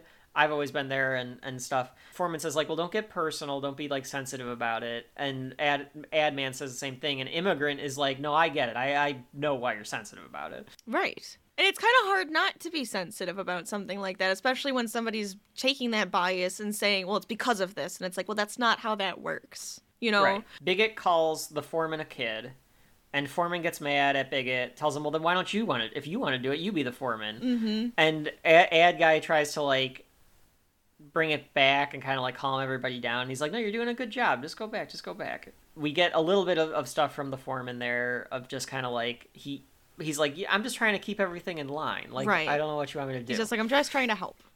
Which is true. Trying to be the the leader of it is a pain in the ass because everyone is able Being to a mediator, horrible. Yeah, because everyone is able to bash you, and your job is to keep everyone together, which is impossible to do. Of course. Eight says everyone sounded so positive about the case that everything is for sure, everything is certain. And he's like, I, I just don't think everything is that certain. And the defense let little things go by. And they say, like, well, why would he have done that? Like, if he's the lawyer. And he's like, it's possible for a lawyer to be just plain stupid, which I yeah, enjoy. or just that- like not- wanting to do their job. yeah, I like that Does he pointed say out that, plain like, stupid though? just, yeah, he says it's possible for a lawyer to be just plain stupid. Oh, that's funny. he put himself in the kid's place and he's like if i were the kid i would have wanted a different lawyer some somebody that would have tried to tear it through, tear the prosecution through shreds there was one eyewitness there's a lot of circumstantial evidence but they could be wrong Right. suppose they're wrong they could be wrong like he just wants somebody to say like is it possible that they could be wrong Right. Plus, that lawyer was probably given to him by the court, and he's like, yeah they say they say that they say he was a court appointed right, because like the kid's not gonna be able to afford a lawyer. Lawyers are expensive, and and so if he's a court appointed one, back in 1957 they probably cost a whole penny or a nickel whole quarter. Um, a whole quarter I had it in my head because I popped Rachel on that, or she popped herself. I popped myself because I had it in my head now that National Lampoon guy is in this. So. I mean, So- I, I, I get his point, and I mean, like, yeah, you want you want somebody else to say like, well, what if they're wrong? Like, they could be wrong. I mean, they even go into a little bit here of saying um, the witnesses might not be right, and they're like, well, Uh, they swore under oath, and they're like, yeah, but that doesn't necessarily mean that they saw it right. And mm-hmm. Adman says, well, it's not an exact science being up there, and Eight goes, no, it's not. Like that's my point. Right. Piglet wants to keep going, but Angry Dad wants to talk about the knife. So they ask for the knife because they're like, he admitted to buying this knife. And Broker goes through the facts with the knife. He was hit several times. He bought a switch. It had a handle and a blade that was unique, and it was unique to the pawn shop where he got it, or mm-hmm. whatever, wherever he said he went. Sure. He met his friends at 8:45. He left at 9:45. They ID'd the weapon as the knife, like it fit the wound or whatever. Sure. Which Or I I mean, get- even oh, no, in nowadays, you can't really like. It's like, well, Yeah. more science was- nowadays, but like back Right. then, it's kind of surprising that they were oh, like, oh, you "This could get away. I feel it." like if you, I feel like if you skipped town, you could get away with murder up until about 1948. Oh, sure. Like if you, if you murdered anyone before World War II, you could probably get away with it. Because what are they gonna do? I, I think this is a comedian's bit or somebody's bit where I've heard where it's like, what are you gonna show up and they're gonna be like, uh, there's blood. Uh, Yeah, they didn't. They didn't like take stuff. They didn't even think about like DNA or anything. So it's like, well, this happened. I It looks like Yeah, it like splattered I- this way. You know? i feel like that that's that there were probably a lot of unsolved murders back in the day. Oh my god, yeah. as he talks about this, as he talks about the knife Mm-hmm. and about about the timeline, the camera slowly moves in on him. I think that's supposed to be one of those like claustrophobic movements because it just keeps moving very slowly in on Broker, Mm-hmm. while Slum Guy is just kind of listening to. Again, it's very interesting because if you focus on any of the jurors that are in the shots, they're all Oh, yeah, using their fantastic faces. body language and different faces as they go through this. Again, why it would be interesting to see as a play, Right. probably. This is one of the most famous scenes in the movie. Now, are you trying to tell me that this knife really fell through a hole in the boy's pocket? Someone picked it up off the street, went to the boy's house, and stabbed his father with it just to test its sharpness? No, I'm just saying it's possible the boy lost his knife and that somebody else stabbed his father with a similar knife. It's just possible. Take a look at this knife. It's a very unusual knife. I've never seen one like it. Neither had the storekeeper who sold it to the boy. Aren't you asking us to accept a pretty incredible coincidence? I'm just saying a coincidence is possible. And I say it's not possible.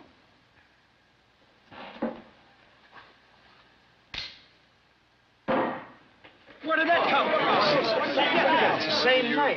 think you're doing? The broker puts the knife into the table. Which why did he break the table? That's not very good. But I mean, it's this cheap New York table, I suppose. Broker and Angry Dad are both like, "See, there's no way. There's no knife like this. This is a unique knife. There's no way that this could be anything different." Mm-hmm. With that, Eight stands up, Yes. takes out a switch, flips it open, and stabs it in the table. They're going back and forth, and Henry Fonda is like, "I'm just saying it's possible. I'm just saying it's possible." So he has to be like, "All right, fine. I, I'll prove it. Let me show that it's possible. And he puts the knife into the table. Which that wouldn't have been in his pocket nowadays. But Nowadays, it would not have been in his pocket. No, but back then, you can't could get into there. anything. this would have been in real life grounds for a mistrial yeah, I think so. because juror number eight did research outside of what was presented to him in the jury room, Yes. Which and you're not allowed to do that. Well, they would have just replaced him. No, because they he told every other juror now too. no, because he told Aw, all of them. Damn, so this would have been this would have been a yeah. mistrial. Oof. It's a great moment. It is a great it's a moment. great moment. However, However, in real life, would not have been able, would not have been possible. right. But now they have two identical knives. Yes, they have two identical identical knives because he was able to buy one from the same neighborhood. He says he like walked through the same neighborhood. They're like, well, it doesn't it doesn't prove anything. There's there's, there's ten more knives like that, but what does that mean? It doesn't mean anything. And they're like, well, it it could mean something. It could mean that he wasn't the one with the knife, or that somebody else had a knife like that. right. And they're like, well, but the odds of that, and they're like, but it's possible. He's trying to say like, it does this raise reasonable doubt? Right. Piglet thinks that it was interesting. I do like that. uh, It's just interesting. That's interesting. Yeah, I found that very interesting, Pooh. And oh, Pooh, I thought it was very interesting. And Angry Dad's like, shut up for a second. What do you mean Let it's me go back Like, why is it interesting? like that. So he goes ahead and he says, "Go ahead and hang this jury. He's gonna get another twelve guys, and they'll find him guilty." So Salesman says, "Fine, we'll just sit here and we'll play pinochle." And Piglet gets mad at him for joking. mm-hmm. Bigot and Immigrant start fighting because, of course, they do. And Eight just goes to the window and he just stands there for a second. So there's this like kind of like this this break in the action, this like moment of silence, right? Right. He calls for another vote. Eight does. Yes. And he says, I'll tell you what, you 11 vote by secret ballot. If they come back unanimous, he'll let it go. He'll say, I'm not going to hang us up. We'll just go with it. Because he's he realizes, too, that they're probably right. Like, if, if 12 other guys get this, he's going to get guilty anyway. So Mhm. it's a mistrial isn't going to matter. Or Right. a, a hung jury. If anyone votes not guilty, they have to talk it out. Sure. So they're like, fine, that works for us. We'll, we're yeah, they all that. all in agreement. See what happens. It do it does feel like a, like a like a, a moment. Like the second he's like, okay, we're doing another vote. It's like a moment. Like Yes. there's something Well, about now that. it's- It's... like a okay, we hit another like pause. This is Mhm. a this is like pivotal. Uh, It comes at exactly the 30 minute mark of the movie, probably too. So I think Oh, that's that's, probably. I like it. Well, that's that's called screenwriting. That's right. So, um, they agree. Mhm. There's a shot of them passing the papers along. They all don't want to be like they're all trying to like put it on the top of the pile or the bottom of the pile so that nobody can tell. oh yeah, sure. like is like, mix them up a little bit. They and they go through one by one until they get to the not guilty, and the foreman even stands up and is like, "Not guilty." So Yep. it's ten to two.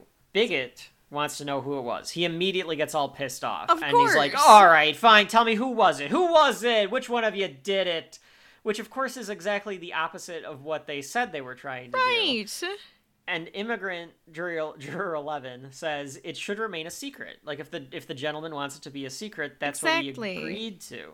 And angry dad is like, I know who it was. I'll tell you right now who it was. And he starts pointing at Slum Guy Yep. because he's like, it had to be her- him that turned because he's saying all this stuff about somebody that. So what did you feel like- emotional and you feel like connection and like it's like all right ass like so S- Slum Guy is like, you can't talk to me like that. Like you're talking, you're a dick. yes. And and Broker's like he's very excitable. Just let him go. And this is the first like out outrageous anger. Oh my that God, Angry yes. Dad gets because he's like, we're listening to fairy tales with a box of scraps. oh, that would be a good one. Get Ooh, wait. Jeff Bridges. Yeah. yeah, I could see it. one. The old man is like, it wasn't him, it was me. Oh my god, this zoom up shot of him though. This is the weirdest shot in the whole I movie. hate it. He looks like a He leprechaun. looks like an elf or something. so glad we thought the same thing. Why does he look like a fairy tale creature? Yeah, I I, don't hate this zoom. it. I hate this zoom. I don't know if he doesn't know where to put his eyes because the camera's straight in his face, but he's like cross-eyed and like it's right up in there. right up in there. so he says he isn't sure if he's guilty or not, but he wants to support this man because we haven't convinced him yet. And if we haven't convinced him yet, we can't really go back and say he's guilty because we have to hear more. Right, we have it's to not convince him. fair. Our job is to convince him. Mm-hmm. The salesman is like, "Fuck this," and he walks into the bathroom. Yes. And old man gets angry and he's like, "Hey, I'm talking here." And eight says another great line. Great line. He can't hear you, and he never will. Isn't that sad? that is a sad line. That's a great line. It's so it's so great, but it's sad. So the foreman is like, "All right, you know what? Let's take a break." They go to a word for for their fake sponsor. That's right. And the the thing with the old man was unexpected. The ad exec says he's like, Mhm. "Hey, I'm like really hung up here." So the ad start the ad exec talks about like random crap. Now we find out that the immigrant is a watchmaker. Mm-hmm. Angry tries to apologize to Slum Guy. Slum Guy just walks past, and I made note of this, and I told Dad I was going to mention this when we recorded, because Dad goes. Okay, I'm excited. We get Dad's thoughts on this one. Dad goes, tell him to fuck off. I mean, honestly though, his silence is saying "fuck off." So oh, yes, you Oh, that's- are correct, Dad. it's the nineteen. It's the 1957 equivalent of telling him to fuck off. In off. real life, you he would have turned to him and said "fuck off."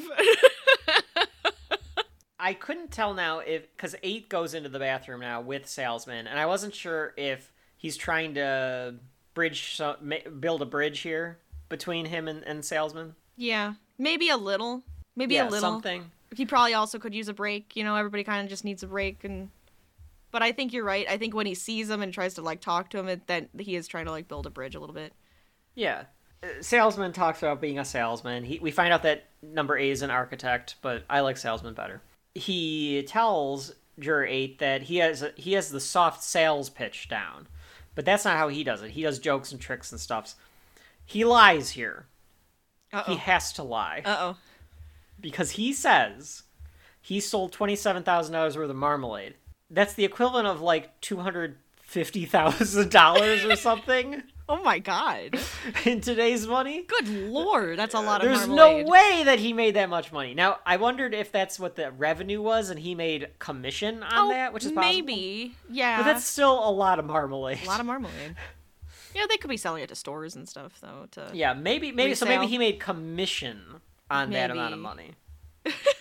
He oh, tells oh, I have eight- a thing. Hold on, hold on. Okay, okay, Hold on. okay. This bathroom. Apologies. This bathroom. Weird. It's a gigantic bathroom. It's a isn't it? gigantic bathroom, right? So there's like multiple stalls in this thing. Mhm. Why do they all stand on the side of the sink when they use the sink? Is it just because of like the shot? Like I, un- I think, I think it's just It's because of the shot. Gotta but- be just because of the shot. Or is that like a thing? gotta- Like you stand on the side of the sink because you don't want it to splash you? Like, Hmm. And then, Fo- and then, folks at home from 1957, please let us know. and then, this towel is. Yes, this towel is disgusting. Go ahead. Go ahead. It like you pull it and it, the other side goes back into the machine and he puts his face on it. and so I'm like, oh, Oh, I almost choked on my own like Adam's apple. Hang on. Uh, but it's like they're all wiping their hands on this weird towel that you pull it, it goes in back into the machine, and it's like, that's a public restroom, and you just put your face on that. Okay, I'm. Well, I, I, just I had appreciate, to. I had to talk about it for a second. yeah, I, I appreciate that observation. Rachel. I truly do, because uh, yeah, I I didn't I, I didn't notice that until this this viewing where I was like, is this is this does paper just go back into this machine? I think it's literally cloth. Yes, probably And. I think that's so It's- gross. It's, disgusting. Absolutely disgusting. It's the it's the grossest thing in the entire movie. Yeah. Uh, salesman says that the do-gooders are all alike. They're just wasting everybody's time. Why don't you just donate some money to the cause? Painter walks in. Yes. And Painter says, you know, I think he's guilty for sure, but I don't mind because it beats working because he he works with his hands. He's a painter. He, Mhm. he's you know, and and he says like I really think he's guilty. Do you think he's like what makes you think he's not guilty? And he says, well, I just think it's possible he's not guilty. Right. And Painter says, I don't think you've ever been wrong in your life. And I like this moment because Painter says, suppose you talk us all out of it. And he did do it. And he walks back into the room. And it makes, you know, it gives Eight a moment to pause here. It does. I, I, I like that because up until this entire point, and quite frankly, for most in the entire movie, you're under the uh, assumption that Henry Fonda is right. yes. But I like- you I like assume this- this. It makes you question it. Yeah, and I like the idea too because, spoiler alert, he's you know they find him not guilty, but there's still the possibility that they're wrong. Right. As- And I like that Painter kind of makes him confront it a little bit of like, what if you're wrong? What if you convince us all and we end up letting we we don't do the ju- justice here? Right. You don't do the legal part of it. Now, now, if we don't know the whole story about this kid, right? And everything. We don't know if he would if it's it would if he did kill his dad, right? And he did hit a, a breaking point and he killed his dad because he was being beaten and he probably beat his mom too when she was alive and all of that kind of crap, right? We don't i- i- technically he probably wouldn't go out and just murder everybody then. But because that was probably just like that moment. Well, it doesn't but that but, but that that doesn't matter. I know. I'm just saying. It doesn't matter if he's if, if that mattered, then like there would be no like gang members because it's like well they're only a threat to each other, so just fuck it. It's like, well, it's like all those motivational type things. It's like the motivation and all of that kind of stuff behind it, right? But right, yeah, right, so he's guilty, but he gets off for this. Like he might turn his life around. He might not. He might turn his life He around. My guess is it's more a of a- We don't know. Yeah, he he probably gets arrested for something else or something. Yeah, like yeah. Right. But that's not the job. That's that not the jury. job. You're right. You're right. But it just makes you think about the whole story. I always want to know the whole story. I'm always more interested. I'm the painter, damn it. I want to know the everything. Yeah, yeah. Eight tries to bring up the idea of the train, and he notices that Ad Guy and Angry Dad are playing tic tac toe. Oh and my a group God. of them that are ignoring him. So he gets rude. mad and and he takes the paper away, and then Angry Dad gets mad at that. Right. They talk about how it takes ten to twelve seconds for a train to get past any given spot, like past a apartment. He walks around the table, eight does, talking about how the train takes 10 or 12 seconds. He's asking different guys, you know, does that make sense? Does that sound right? Right. He's doing it right Trying to between understand Broker. the math of it. Yeah, he's doing it right between Broker and Angry Dad, and Lee Cobb has this like look of contempt on his face that's really funny. The train goes by, you can't hear anything, which is true to this day. If you live by a train station and the train goes by, y- you can't hear anything. Yeah, they're so loud. Old man says he heard the fight upstairs and a thump, while the woman across the street saw it as the train passed by. Mhm. Therefore, the train had to be roaring while the body hit the floor. How did he hear it? Right. And they say, like, well, you're. I, I can't remember who says it. I think maybe it's Angry Dad. It might be something, or, or I think it's like something around the, the idea of like, Angry Dad says, like, well, you're talking about a matter of seconds. Like, how could. Nobody can be that accurate. Right. And they just, like, let it pause. Because it's like. Exactly. Yeah, that's the point. Exactly. That is the point. I loved that moment because it was like a heavy, like, oh, wait. You just you just said the point. the old man wants to say something about the old man witness. Mhm. So uh, juror number nine wants to say something about the old man witness. yes. The angry dad doesn't want to talk about it. Painter gets mad at him, tells him he'll knock him out if he talks bad to an old man again. And they ask why the old man might have lied. Juror nine goes into this soliloquy. Does the weird about close up again. Yeah, there's a weird close up again, but they, it zooms in on him again to make him feel claustrophobic. And uh, he talks about how he had a torn jacket. This guy probably never mattered. He can't walk. He's dragging his leg. Right. Nobody cares about this guy, so this might be the only time that somebody actually listens to him. Yeah, he wants attention. He wants somebody to pay attention to him. They're like, okay, but that doesn't mean that he lied. It's like, well, I don't think he tried to lie. He just wanted to do something important. Yeah, he wanted to be a part of the moment. hmm And he may have, maybe he did hear somebody running down the stairs, but He doesn't know who it was running down the stairs. Right. Yeah. Bigot says, "Well, what do you know about it?" And he just kind of shakes his head because I I couldn't tell if old man was like shaking his head because he's old and he was like, I feel for It- it- him. it I flustered? understand. Yeah. or was it because, yeah, exactly, like yeah, or does he understand? Or yeah, exactly. Piglet goes to get cough drops because it's the 50s, and in 50s, cough drops were just candy. Candy. It's like a Yeah. tic tac. Here's your tic tac. uh, you want a cough drop, poo? So, eight says sure. We'd go back to it. So, suppose he did hear it. Why does saying I'm going to kill you mean anything? And they're all like, you know, people say I'm going to kill you all the time. I tell Rachel I'm going to kill her all the time. I don't oh know my what you're god. saying. Yeah, constantly. Piglet says he kind of agrees because he yelled at a coworker and called him an idiot or something. He didn't mean it. I can't picture Piglet yelling. Yelling at anybody? Yeah, like no, he must have I don't think been it's possible. mad. Like they Yeah. they must have had he must have like snapped to be angry. like I just can't see him yelling at somebody. Well, no, because he's Piglet. He's so mousy. Well, he's more rabbity or piglety, piglety, piglet. He's more of a pig. a great line here because Bigot says he don't even speak English good, and Immigrant corrects him and says doesn't. He actually did- should have said like doesn't that. doesn't speak English well. Well. Like he. Oh no, because he says he doesn't speak good English, so I guess that is the right Yeah. use of the word good. Yeah. He don't speak At good this- English. Point Slum changes his vote to not guilty. right. And he says the lawyer probably didn't help much because he's a public defender. He doesn't give a shit, like we talked about. Mm-hmm. Salesman wants out, but immigrant made notes. So the immigrant wants to talk about some things. He goes over the timeline of the cops arresting him. And actually, mom and dad were like, mm hmm, yeah, yeah, that makes sense. Like they were almost like engrossed in it at this point. It's kind of hard not to be though.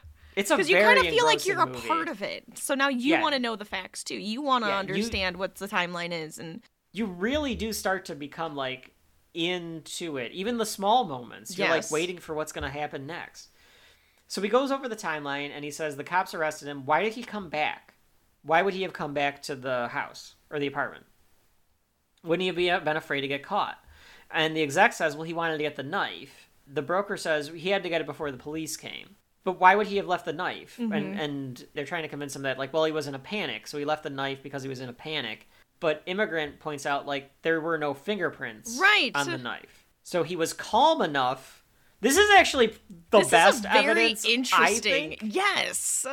because he's like he was calm enough to wipe the blade down. Right. but he was in a panic enough to leave it? That doesn't make any sense. Yeah. and they're like well wait a minute. You were i like this part too because this is obviously good for these, these times too. Because somebody says well wait a minute. Why are you asking these kind of questions? You voted guilty. And the immigrant guy says i don't have to be loyal to one side or the other. Exactly. i'm trying to figure out the facts. I'm asking the questions. I'm asking you what are the facts here? What is the right real thing now It's so interesting. some people hide behind saying that and they'll say like i'm just asking questions but they're really And like they just want to play devil's advocate, and they're trying or to. they're dog rude. whistling or they're or they're gaslighting Yeah. trying to get but if it done correctly You can you ask should those be questions. asking questions Yes. yeah you shouldn't be asking questions to stir up people you should be saying what are the facts now the facts don't aren't bring on stephen a. Smith and skip bayless and have them debate each other. The facts should be okay we can uh, do we all agree on this? Okay let's move on.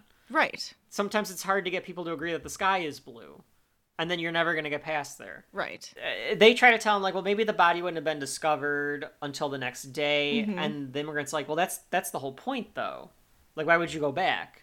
If it wasn't going to be discovered you could have waited Right. or you could have like you could you know what i mean Mm-hmm. so He coulda gotten he's like, away.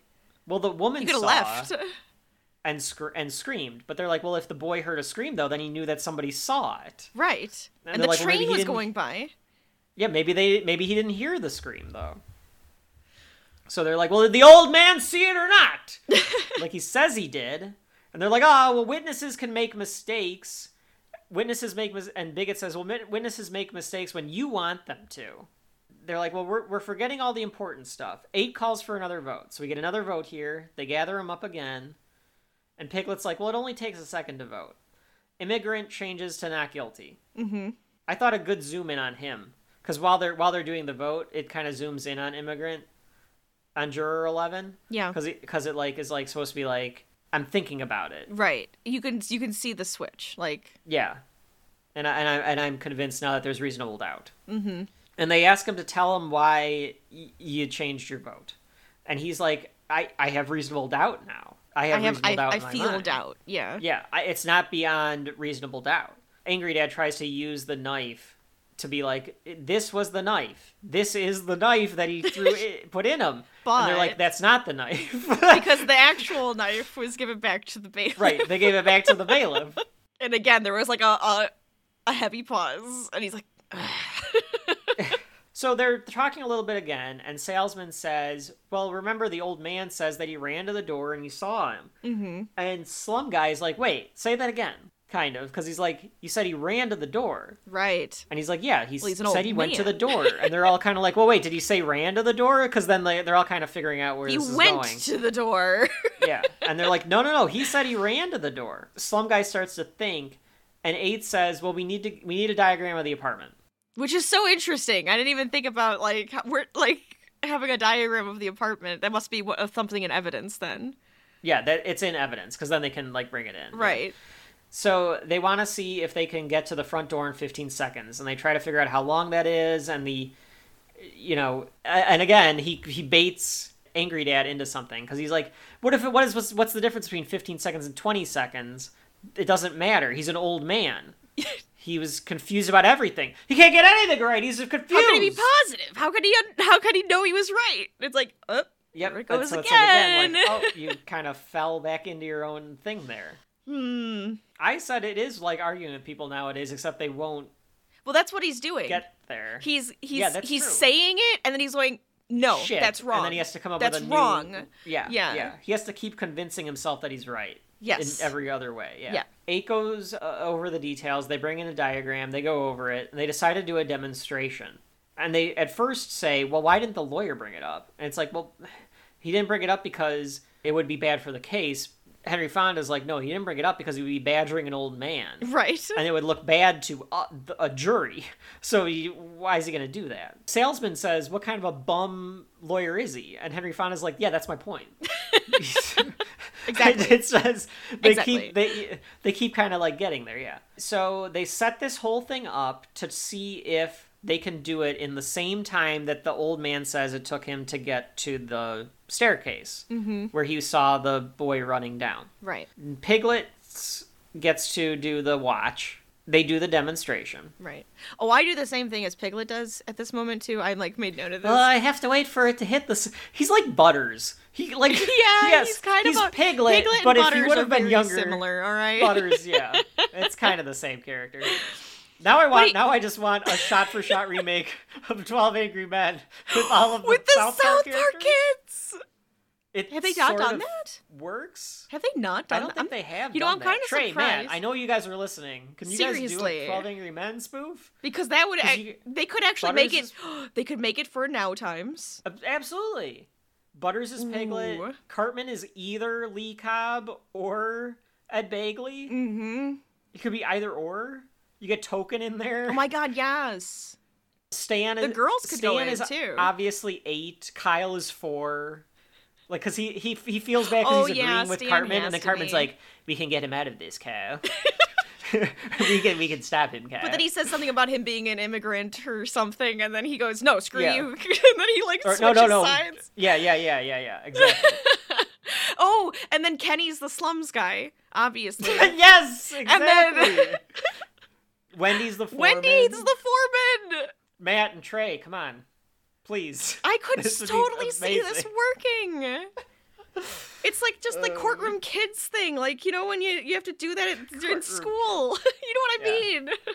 Yeah, I was I was the defense for uh, Jefferson Davis, which is a lot harder than the prosecution. Let me tell you. oh my god. But anyways, So they do the demonstration. You actually see, I think, I think, I didn't look this up to see if it's this was real or not, but I think you see the camera in the shadows because they do this kind of neat shot where they just follow Henry Fonda's feet. right? Because He's, he's like, do- he's doing the foot. dragon foot. Yeah. But I think at one point you kind of see the camera in the shadows as it follows him. Oh jeez.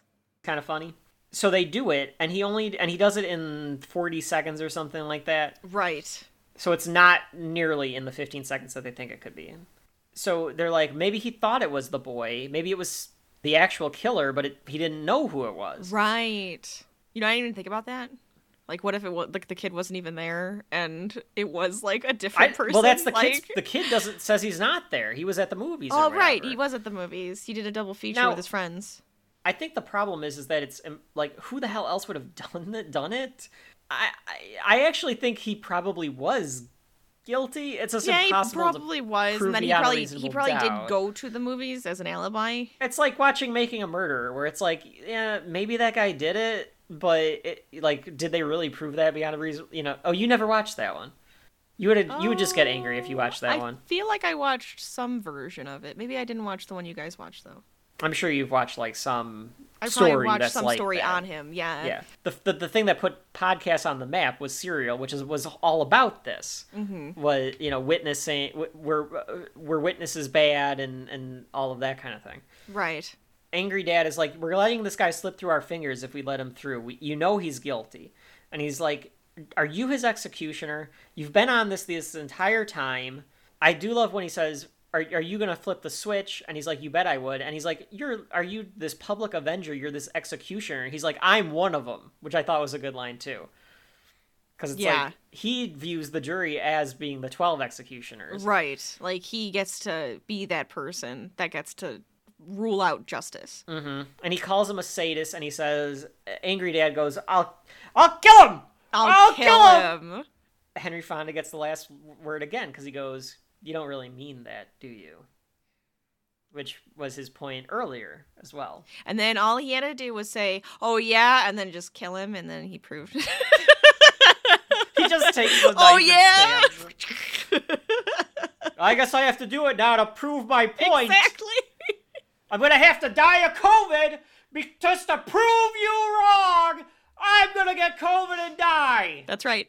That's right. Some people did that. I know. Good for them. So the bailiff comes in and asks if everything is okay, and they're like, ah, yeah, just a little argument. And they're like, why are you so polite to the immigrant? The bigot asks the immigrant, why is he so polite? And the immigrant goes, the same reason you're not. It's how, I was raised. Oh, it's so good. so fucking good. It's so good. Slap right there. At this point, they are all incredibly sweaty, except for the broker, because, like you said, the broker. Yeah, he says, "I don't the recording." sweat." It's like what? Yeah, he says I don't sweat, which is bizarre and very troubling. Um, at the same time, Yeah, right. Oh my gosh. they share a quick laugh for a second. The salesman or the ad exec says something stupid or whatever, so they're they're they're like all trying to settle back down because the juror eleven immigrant guy is talking about how he's talking about the what I've talked about already about like this is a democracy and it's a remarkable thing that we're doing here. We can't fight. We have to work together, Right. which is we're just 12 random people that have to work together. Yep. It's a it's a remarkable thing. And it truly is. I mean, if you think about it, you actually pull back and you think about it, it's like, oh yeah, it's actually kind of an interesting Uh, thought. I mean, the, the again, the, the problem is is that people aren't educated enough or thoughtful, but it, it's it's a it's a weird ass thing It is to do. It is. it really is. They decide to do another vote while the storm starts. So the storms a storm starts. They all kind of like kind of go to close the windows and stuff. Mhm. It starts to get dark in there, I know. Yeah. which I like too. Yes. like it's the almost lighting like changes uh, and everything. it's getting it's literally getting darker. It's getting darker, and because like the storm is brewing, and it's like get like hitting a point now. It's like Mhm. So they decide to do another vote. Piglet changes his vote. yes. And the painter changes his vote. Mm-hmm. So now they're stuck at six to six. And they're saying, well, you can skew facts however you want. They, you keep coming up with this, and you keep skewing facts, and it's like, yeah, that's the point, guys. Like, You we're trying to figure out what is fact, yeah. Right. But again, again, this is Painter's point though too, of like, you have to take all of the these things to build the picture. Right, you can't just look But- at one. Now you have Right. to like kind of pull back and put them all together. But but to like a to our point earlier about like, well, is he is he you know trying to say it's not guilty or guilty? It's like, well, now that we're going over the facts again, it's more likely that he's not guilty, Mhm. right? Like it's it's beyond reasonable doubt or or not beyond reasonable doubt. Right. I like that. I liked the way that they did this juror poll as well because they go one by one, so you get a Yeah, you have the close up of the person, and then you get to find out what they're gonna say. mm-hmm mm-hmm. Some of them are dragging on the cigarettes. They all are sweaty as shit. Yes, it's dramatic. Salesman and Piglet go by the window, and he asks him why he changed. The salesman asks Piglet why he changed, Mm-hmm. and he's like, I, "I have reasonable doubt now." The the bigot guy yells at him, and he call Piglet calls him a loudmouth, which is probably the, the. Piglet equivalent of calling him a, a douchebag or something. Right. and the storm starts to come in. This was weird, and I didn't understand what this was supposed to be, other than getting a little bit more of Foreman's personality, because you just Mhm. don't get a lot of it in this. right. Yeah, he's very quiet. Where Foreman and Eight have this moment talking about the rain and like him being. We find out he's a high school football coach. Right. I didn't quite understand it, but I guess it's supposed Well, to be like He's a leader. them. He's a leader. It's it's Oh, showing okay. actually like his his role as being a leader and keeping a team together and having them work together. That's kind of his role as the Okay. foreman. And that's actually like it's paralleling his what he does in the world Mm. and inside this room. And I feel Okay. like he I, at one point I felt like when he was getting mad and telling the other guy, "Why didn't you do it?" Then I feel like he's thinking he's failing at actually being that role.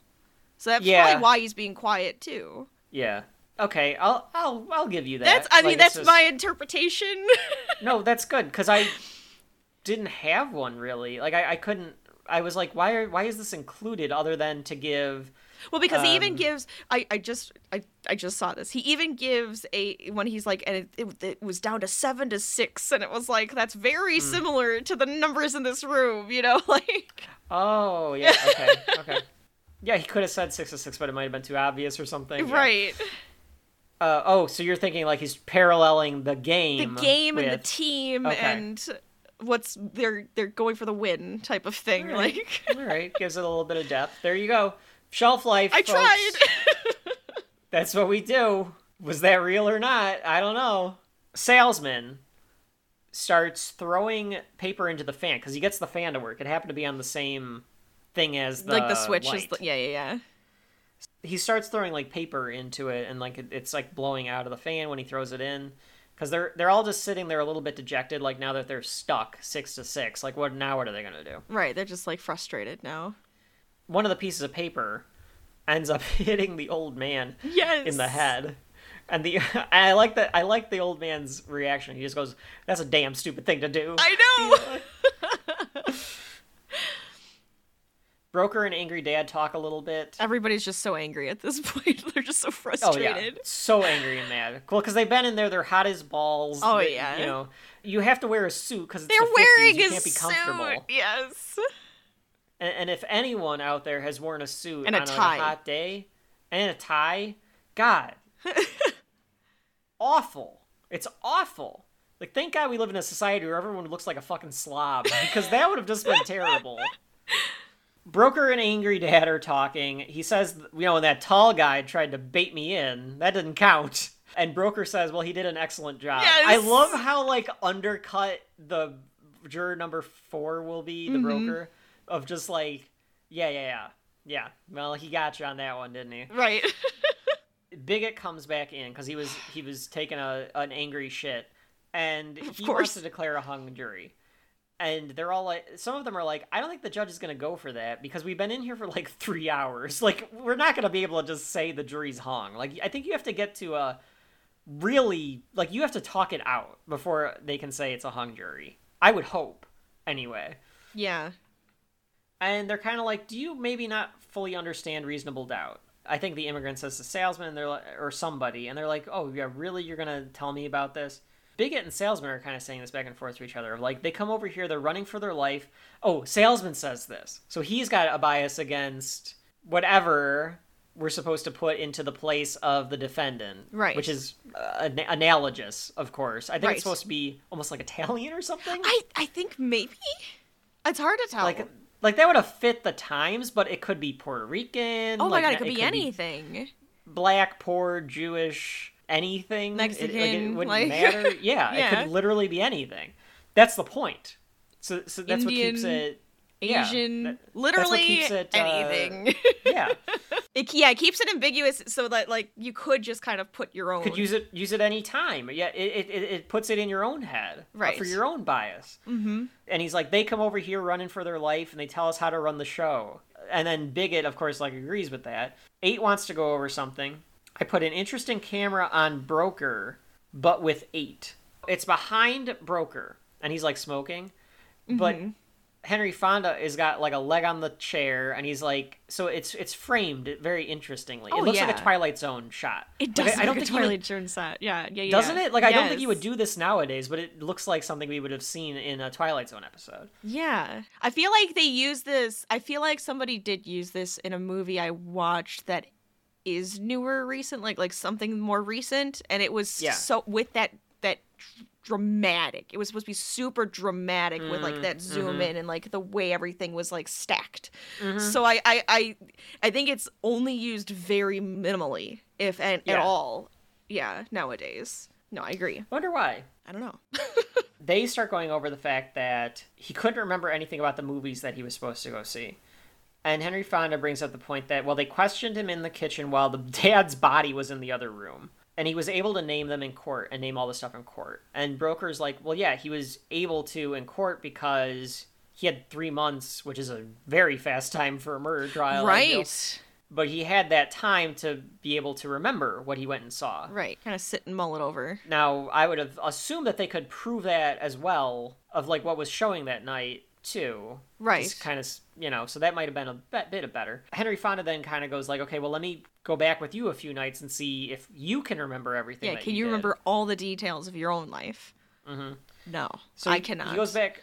I can't. most of the time, I can't remember what I had for dinner the the previous. I'm like, wait, what did I do this morning? The the guys took me to a victory lunch for a fantasy football thing the other day at work. yeah. And they were like, "Well, you have to go somewhere where it can be expensive because like you have to, you know, it's you." So I was like, "Well, we'll go to like the steak place because there's like other stuff there." And one of them, because and I was like, "I didn't eat breakfast this morning," and they were like, "Well, what did you eat for dinner last night?" And I was like, "I don't remember." I like really was like, "I don't remember." I feel like I do that all the time. Anytime we want to eat something, I'm just like, what did we have the past like couple of days? Anyways, Anyway, oh, did that right on time. So they they go back and forth about this, and he can't remember the details. yeah, and he, gets start the he starts getting a little bit more like he gets some of the details wrong and he actually sweats a little bit Yes. Well, he starts getting Oh. nervous, and I would think that he's getting it wrong more. right right well and that's his point too of like you're under duress a little bit you're starting to sweat that's when you got something wrong because Right. you were like you had the focus on you It's like, oh wait, yeah, that's that's right. and i like i like that they set up that he never sweats and that he started sweating here Mm-hmm. bigot asked for a cough drop and piglet is like they're all gone I like, loved he, he that. won't Good give job, it to him. Piglet. Yeah. Stick it to him. So if Piglet is Piglet, and then Eeyore would be juror number five, I feel like. And then we've got juror number eight has to be Pooh. The foreman is Owl, probably. oh, Rabbit's angry man. Oh yeah, probably. Oh yeah. No, I don't Foreman I don't think would be Owl. Owl would be four. That's possible. Or Rabbit could be four. I Folks at home, figure true. this out for us, please. Tigger The is the, Hundred Acre salesman, Woods right? You said Tigger's the salesman. Tigger's salesman. He could also be ad exec, but salesman works out pretty well Yeah. for Tigger, I think. Or- Who's Bigot? Or or Mad Men. He could also be Mad Men. He could. He could be Madman. Yeah. Uh, Heffalump like a- or a woozle. Or Gopher. Oh, I forgot about Gopher. Well, that that's because that's from the cartoon that we watched growing up. That's He- he- true. I don't think he's in like he's a not lot an of- yeah. original. Yeah, but Yeah. no, Gopher could 100% be Bigot. Yeah, and and Roo's on trial. All right, okay. So, Whoa. anyway, what the hell happened in the Hundred Acre Woods? we did a South Park and a Winnie the Pooh riff. So now he admits that he's wrong. We go. We continue to go. We decide to go over the knife again and the stabbing motion because somebody brings up. It might be Piglet. Brings up that it's weird that he stabbed down when he's short. Yes. Yeah, he wanted to talk about the knife. I found this. I, this was an interesting thought. I did like this. Yeah. So This was a he's like, really well, good he- conversation. Very good. Very good. That was a very good conversation about the knife. So they're like, he's five seven. The dad was six two, and angry dad's like, no, no, no. I'll, I'll show you. I'll show you why you would do that. He stands up there. He takes the knife. It's tense because I guess they think that angry dad's actually gonna stab eight. Yeah, I don't know why. Like, yeah, why would he do that? Yeah, he's But not gonna do that. I don't know why he needs to have the knife out to show him this either. No, like a pen they're or like- something would have worked. You know. so he show he shows him it, and it's like, yeah, it's probable he would have done this. But then Slum guy comes out and he's like, no, no, no, no, this no. is a switchblade. You don't hold it like that. you're trying to do this so that it's quick. And he's like, I hate them. Like, you know, we had to grew up with these where I lived. Right. Think about like, outsiders, you- people. Yeah. So he's like, you don't do that. Yeah, it's just outsiders. It really is. Okay, so outsiders, you got Ponyboy. or, No, I'm kidding. I'm kidding. Ponyboy's number four. Okay. So anyway, um, Uh, no. Slum Guy shows that you don't- you don't do that with a switchblade. You go up Right. with a switchblade. Because you want it to be quick and you go up. Because otherwise it defeats the purpose because you switch your hands Right. to make it go down. Salesman says, I'm getting sick of this. I want to go home. I'm changing my vote. Yeah, he's just like done. Do you think he's just changing it because he's fed up? Or do you think he was convinced and he didn't want to admit to being convinced? To being wrong. Yes. Um, it's possible. Because I, I had that thought kind of go through a little bit. I was like, wait, is he actually like that? Or is was he convinced of reasonable doubt and now he's like, well, I'm not gonna admit it though. It's it's possible. I'd like to believe that. I I just don't know. I feel like they're I feel like they're showing him as not having that. Like angry dad gets mad at him. He's like, "That's not an answer. You can't just switch without like saying True. why." You can't, or, or, or not, not switch without saying why. You- It's just you can't switch saying I'm sick of being here. And juror eleven, the immigrant guy, is like, no, he, angry dad is right. Like all of us have at least said we have reasonable doubt now. You can't just say I want to leave and I want to go to the ball game. It's Mhm. raining anyway. So the thing that makes your theory possible Mhm. is that it's raining. Right. The game's going to be postponed. So he doesn't have this thing to go to anymore. Right. So I I do wonder. I I, I didn't get that. I'd have to watch it again To, like kind of like watch his like mannerisms and stuff to and see his what he mannerisms. I'll say this because when I was looking for background stuff on it, I saw the 1997 version. Okay. They do this exact same scene in the 1997 version. It's Tony Danza and Edward James Olmos. Oh, okay. The ending of that sequence, he's got the tickets on the table, and Edward James Olmos puts his finger on the tickets and he slides them back to Tony Danza, almost like, "Fine, I'm convinced now." Hmm, Interesting. Yeah, I. But that But might be their interpretation of this movie. Er, You know, right. So it, it's hard to say if they're in the right and that's exactly what it was, or was that just their interpretation of that character as well? Mm-hmm, mm-hmm. So I'm just I'm just thinking it's in, it's an interesting thought to think like, okay, is he actually just like whatever, I don't care anymore, or I'm not gonna admit that I could be wrong. But but he he says like I don't have to admit it. I, I I don't think he's guilty. And eight says okay, let's do another vote. right. More votes. Now the foreman and the ad exec turn. So Mhm. now just Bigot, Broker, and Angry Dad are saying guilty. Right. At this point, Bigot has an outburst. Yes. Ed Begley gets Ooh, to he has an outburst. chew on the fucking scenery. Oh my god. He goes on this racist rant or bigoted rant because we I- don't know what it is. It's just a Right. bigoted rant. I hate to I hate to say I love this, but I love this. You'll see. okay well and it's because of again I- think this is where we're talking about like where if they're all supposed to represent different points of view of society what happens is he starts talking about how all of these people are, are awful and of course he's guilty Mhm. and you, you know they're all drunks and they're all losers and all this stuff as he says this one by one all of the other jurors get up turn their backs to him Yes. or or start to and stop him listening. And it's panning out at the same time.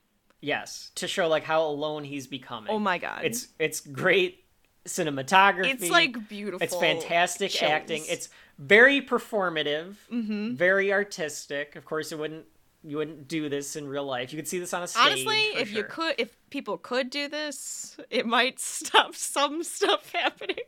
it's fantastic Oh my it really God. is fantastic And he It- starts to your stumbling point, yeah too when he talks Yeah. too.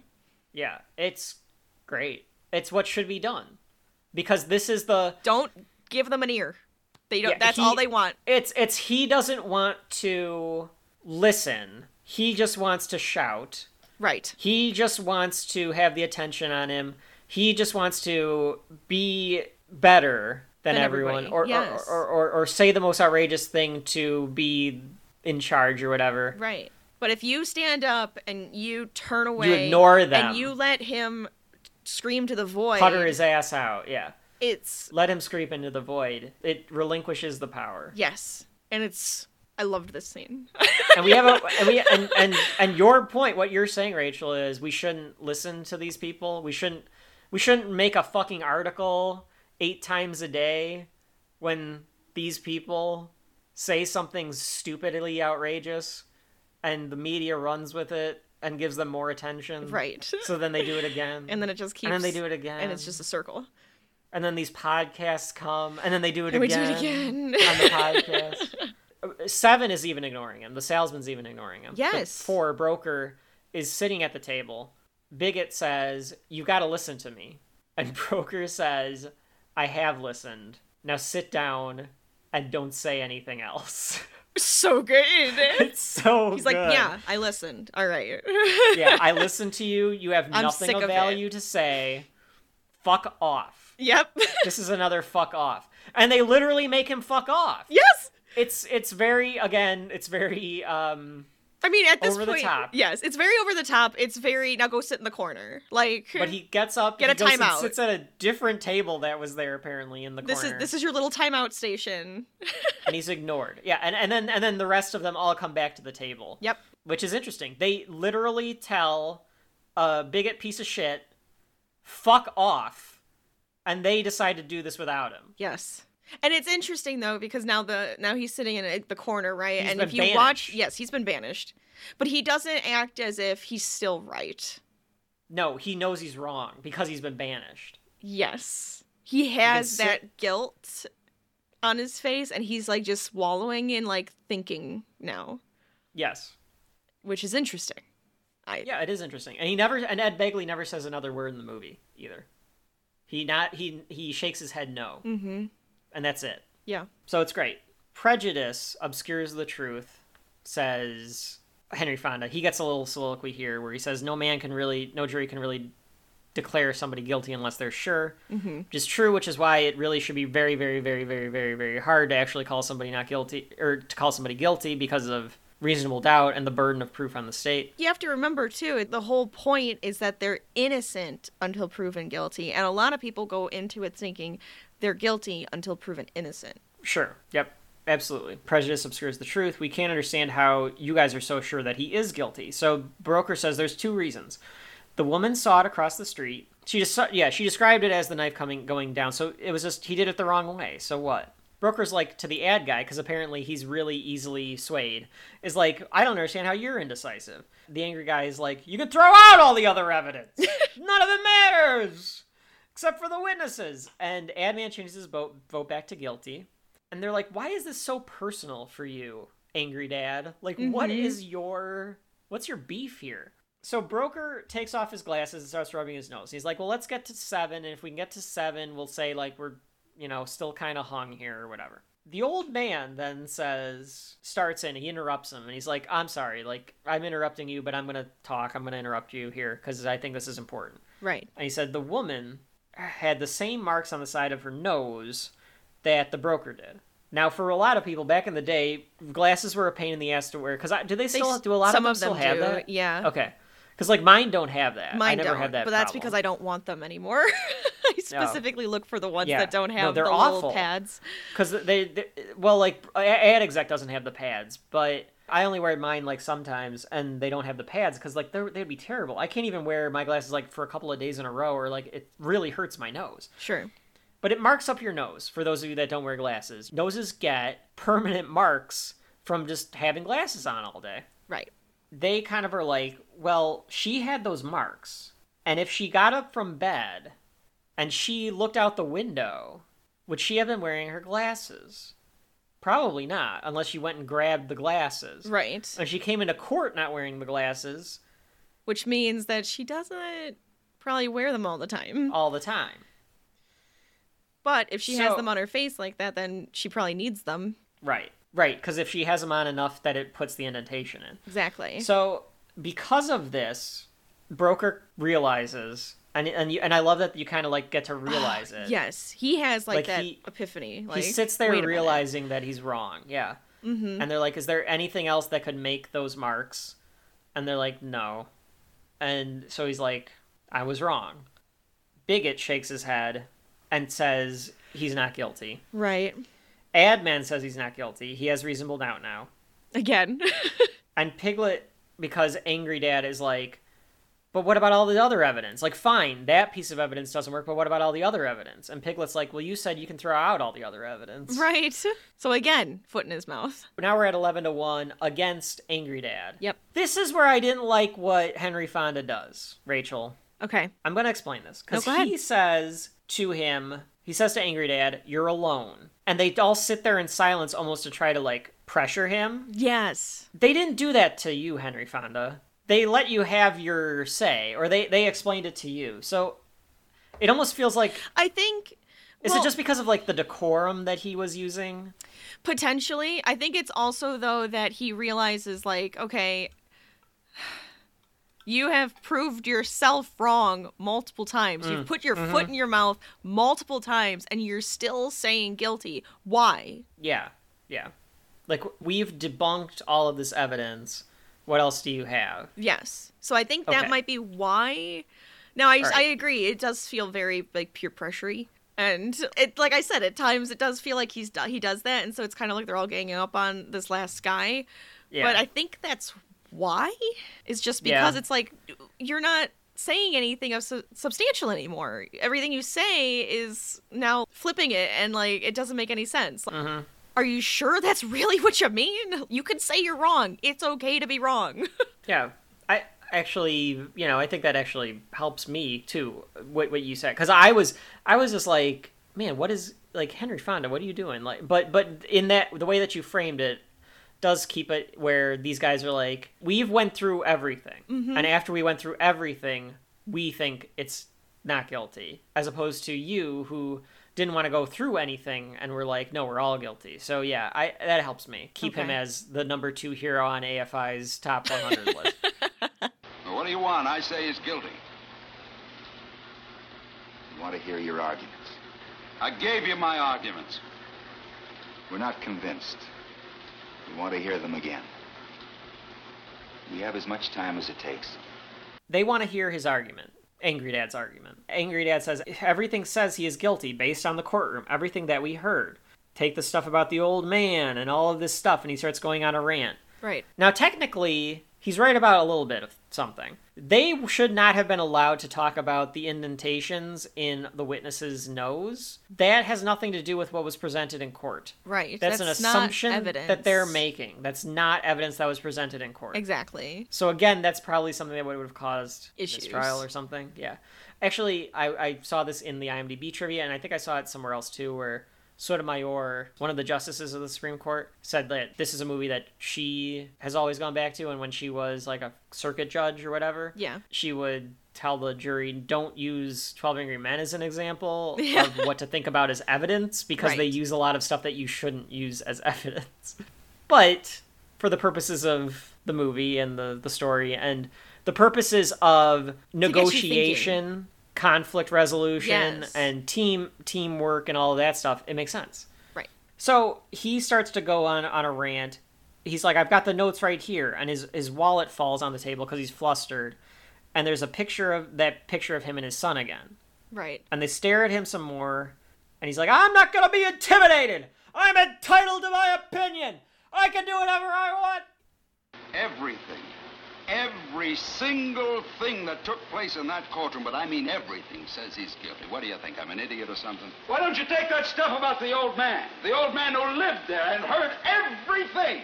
Or this business about the knife. What, cause we found another one exactly like it? The old man saw him right there on the stairs. What's the difference how many seconds it was? Every single thing.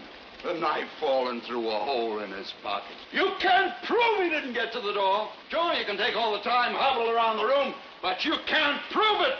And what about this business of the L? And the movies? There's a phony deal if I ever heard one. I bet you $5,000 I'd remember the movies I saw. I'm telling you, everything that's going on has been twisted and turned. This business with the glasses? How do you know she didn't have them on? This woman testified in open court. And what about hearing the kid yell? Huh? I'm telling you, I've got all the facts here. He looks at the photo again and he rips it up He rips it. It's kind of sad. of the photo of him and his son. Yeah. we get the point. I mean, we got the point at the beginning, but now like the point is shot home, where, where he realizes he's using his kid as a conduit. He's Right. using this kid as a conduit of his own kid. He's disappointed that he doesn't have this relationship with his own kid, and he cries into his hands and he says, "Not guilty, not guilty, not guilty." What an exciting jury room! My Like, jury room wasn't this exciting. Oh my gosh. Yeah, this would be this would be so stressful to be in a, in a jury room. Now, I do like that the twelve of them take it seriously, except for seven. But I Right. do like that they all take it. You know, they're taking it seriously. But Well, they weren't going to at first. I think they were all like, "Yeah, let's just That's get it true. done," and then they kind of were kind of convinced to take it seriously. That it's like, "Oh Yeah. wait, I was I told everybody that I, you know I talked to after the that I went there. I was shocked at how everyone worked together in the jury that I served on. Mhm. I was absolutely shocked because I just think of everyone as being stubborn and stuff. We all talked, we all worked together on it. It was it was something that I didn't expect from 12 random people to be able to do it. So, sometimes it works maybe and I know sometimes it doesn't. There's a lot of I could see juries. it where it wouldn't work." But I, it's that's like an eye opener for you then, like to see like, hey, it actually it's like such an interesting thing. I don't know if, I don't know if we were right, but it, but it, No, it- but it's like- we but- were supposed to. right. You you did your your duty, and you actually worked together. The foreman comes in and tells the bailiff that they're ready. They all gather their things. Eight stays back because Angry is just like upset on the table. He gives him his coat. Yes. Eight does. Yes, I feel like this was supposed to be like they made peace with each other. I think so. We, I don't want any hard feelings here between the two of us. It actually is kind of touching that that because because Angry Dad accepts it. Right. He you know lets him help him put it on. Right. which is interesting too. It fades from the jury table. Like we we like start going across the jury table with all the cigarette butts and ash and crap The and notes that. and- Here, you know what? Another thing is He that left I, the I'm just knife, I thinking think, about.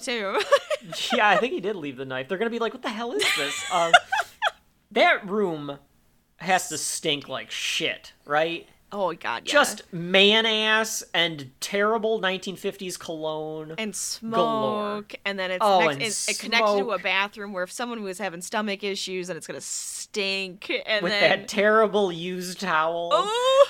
oh, Yeah, that is- moldy germy I- towels. Let's bottle that and just sell it as the 12 Angry Men scent, and it's just like a construction site mixed with fart, mixed with like aftershave, mixed with and a sewer. God, what a smell. What a time to be alive.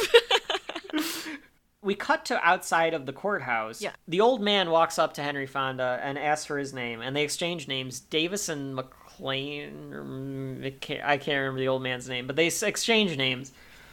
And I love that the old man just goes, "Well, so long," and that's the end of Oh their God, interaction. yes. Because that's it. That should be the end of it. You're done. You're done with each other. McCardle, McCardle. So they say so long. They they go home, and that's and Henry yeah. Fonda walks down the stairs. You get a nice victory lap as quoted by We Hate Movies, the victory lap of every one of the jurors. It goes one through That's twelve. true, right? Through the jurors. Yep. And they kind of Uh, all go off and back to their own lives, which is literally how it goes. But it works. How it works? Yeah. Because most of the time, you're not going to know another person in your jury. No. Nor should you probably. That would be very weird if you did. Right. Like, because it is random and you're like randomly selected, so that Yeah. would feel weird. Well, I think. Well, it, fun fact: uh, when I was when I went, it the husband and wife were together. They both got called in at the Oh. same. T- yeah. That's very weird. Mm-hmm. Did they end up in the? Oh, pr- d- d- I don't know. They probably never made it to a room. Yeah. I don't think so. Yeah. I don't think they were on the grand. Like either of them were on the grand jury, but I don't know if they ever got into a. I don't think they would let them be. I feel like Probably they probably be. would notice the names and just call them separately. They might have put them in different categories because the way they did it, we each got a number, and so we were in that group. So they might have put them in separate groups. Gotcha. Well, Yeah. mom always likes to talk about when she went for jury duty. They asked her the questions, and it was Oh, someone that yeah. I. I Well, know your I don't know you, but I know your son because Like, he's been to my house. Yeah. And then the, the judge is like, no, but how's Kevin? Yeah. Yeah. Like, oh, she that's said it after the yeah. proceeding, but yeah. Yeah. And that's it. Victory lap, very well deserved victory lap, and that's the end of 12 Angry Men. No real credits because it's 1957 and fuck that. But we had the gotta credits get out of here. It's fine. Opening credits. That's true. Yeah. Well, you have to show them twice. So True, but we don't get a we don't get to have an answer. We don't know what happens to the kid. We don't get any of that. This is Well, I mean, all about the jury. guilty. That's what but we don't know anything else. Like we don't know the whole story. Sure. We don't get to know the whole story. We only get to know what happens with the jury. I'm guessing that he left town or he's living living in a slum. I with, assume like, he's a with a friend, or something. Yeah. There I might be a, that might- there might be like distant relative. I bet that those attorneys were surprised though, oh, I bet. Yeah. because they thought it was like an open and shut case, and the defense right. attorney didn't I even think the judge thought so. I think that's why he was bored because he's like, this isn't open and shut. the worst judge ever. Rachel, it is, we have come to that time of the show where I will posit to you: Does Twelve Angry Men have shelf life? Okay. So I think it's a very well made movie. I think I like it's a very it's like a very good movie. So it's like definitely watch it. And for me, because of how like it, it parallels it, it seems to like come into play like with a lot of different things in life i feel like it's it's interesting and you you watch it and you find something new and you can like like just I don't know. I, I liked watching it. That's it felt like a play. It felt like I could watch it again, see something different. And for me, it has shelf life. It Okay. does. I I I will. I am putting it on my shelf. Mm-hmm. Yeah, I. yeah, this movie has shelf life. It, it's, it's, it's a great movie. Mm-hmm. Some call it a masterpiece. Kind of is. It's so simple. It's it's so cinematic too, which is really interesting. Some people might not like it because it's oldie times, it's black and white. It doesn't have that slow pace like a lot of older movies do. It's incredibly engaging. The acting Mhm. is great. The movement of the camera is great. Yes. We've we've told you like it, it still still fits. Yeah, it still modern fits. times. It's gonna fit in times if you're listening to this way well into the future. It's one of those you can't make a perfect movie because there's no such thing as a perfect movie, but there are perfect movies where it's like you wouldn't change a thing about them. Twelve Angry Men's a perfect movie. Yeah, I don't know if I would change really anything. This is on the shelf. I don't own this. I'm gonna find it. Oh yeah, we're gonna at some find it. point. I'm gonna get that 4K because you know you need to see. I need to see them sweating in black and white. I want to see it 4K. drip down his face. Oh yeah, let me see that sweat. that close up like of to that old see man. the sweaty men. I want to see the veins in his eyes. Sweat. so yeah, if you have never seen this movie, we found it. It's usually on some streaming site Yeah. at some point. If it's not on one that you're subscribing to, it might be one for free. It might be on Hoopla or like one of those uh, library apps. Right. It, it might be on Pluto or Tubi or something. You should see it Freevee or whatever the heck. because even even if even if you're of the mind of it's not on your shelf, I think it's a you- watch. It's I think it's definitely got a watch. something for everyone. Yeah, definitely. Yes, shelf life for sure. I think you can go back and you can watch this. Maybe not constantly. Maybe not every year like Halloween was for Right. us. But I think it's something where you can go back and you can find different things about it every time. Different jurors' faces, different little little lines that are in the background. Yeah, like small something. nuances like that you'd Yeah. find. Yeah. And it's interesting talking to somebody else about it too, because they'll they might notice something different. We had different opinions about different things, just about the way that they talked. right, and so it, it could be really interesting to like just to talk to somebody about it and see what their opinions are and like have a conversation.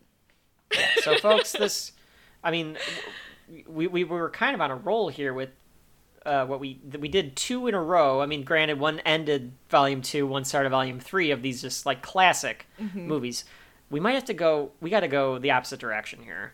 Uh, I uh, think we just do, totally. actually. We have to go like we gotta we gotta go away from a class. We well, cl- maybe a classic, but like a classic for a different reason Sure. or something. Yeah. I'm thinking maybe for next time. So yeah. Okay. Interesting. Rachel, anything else for the folks at home about 12 Angry Men? Anything that we didn't cover? Anything that we need to cover? No, I, I feel like we I feel like we did a a full coverage of this one. I want a picture. I want that poster of either the Hundred Acre Woods gang That's right. or the South Park gang. That's right. Around that table. Let's go. Give me that. Yeah. Or I want to know who you'd put up there and let us know because I'm interested. oh, for a remake? Yeah. Yeah. Like I don't want the remake, but I just want to know who you'd put there. Just want to know who it would be. For juror sure. to juror. Juror, juror to juror. juror to juror would be the, the sequel I feel like it would to be 12 Angry Men, where he gets put on the grand jury. it's called Juror to Juror. Juror to juror. So anywhere, that was 12 Angry Men, directed by Sidney Lumet from 1957. Cross it off the list. It has shelf life. I have been Kevin, and I'm Rachel. and this is Shelf Life. We'll see you next time. I know the facts. We don't need to do it anymore.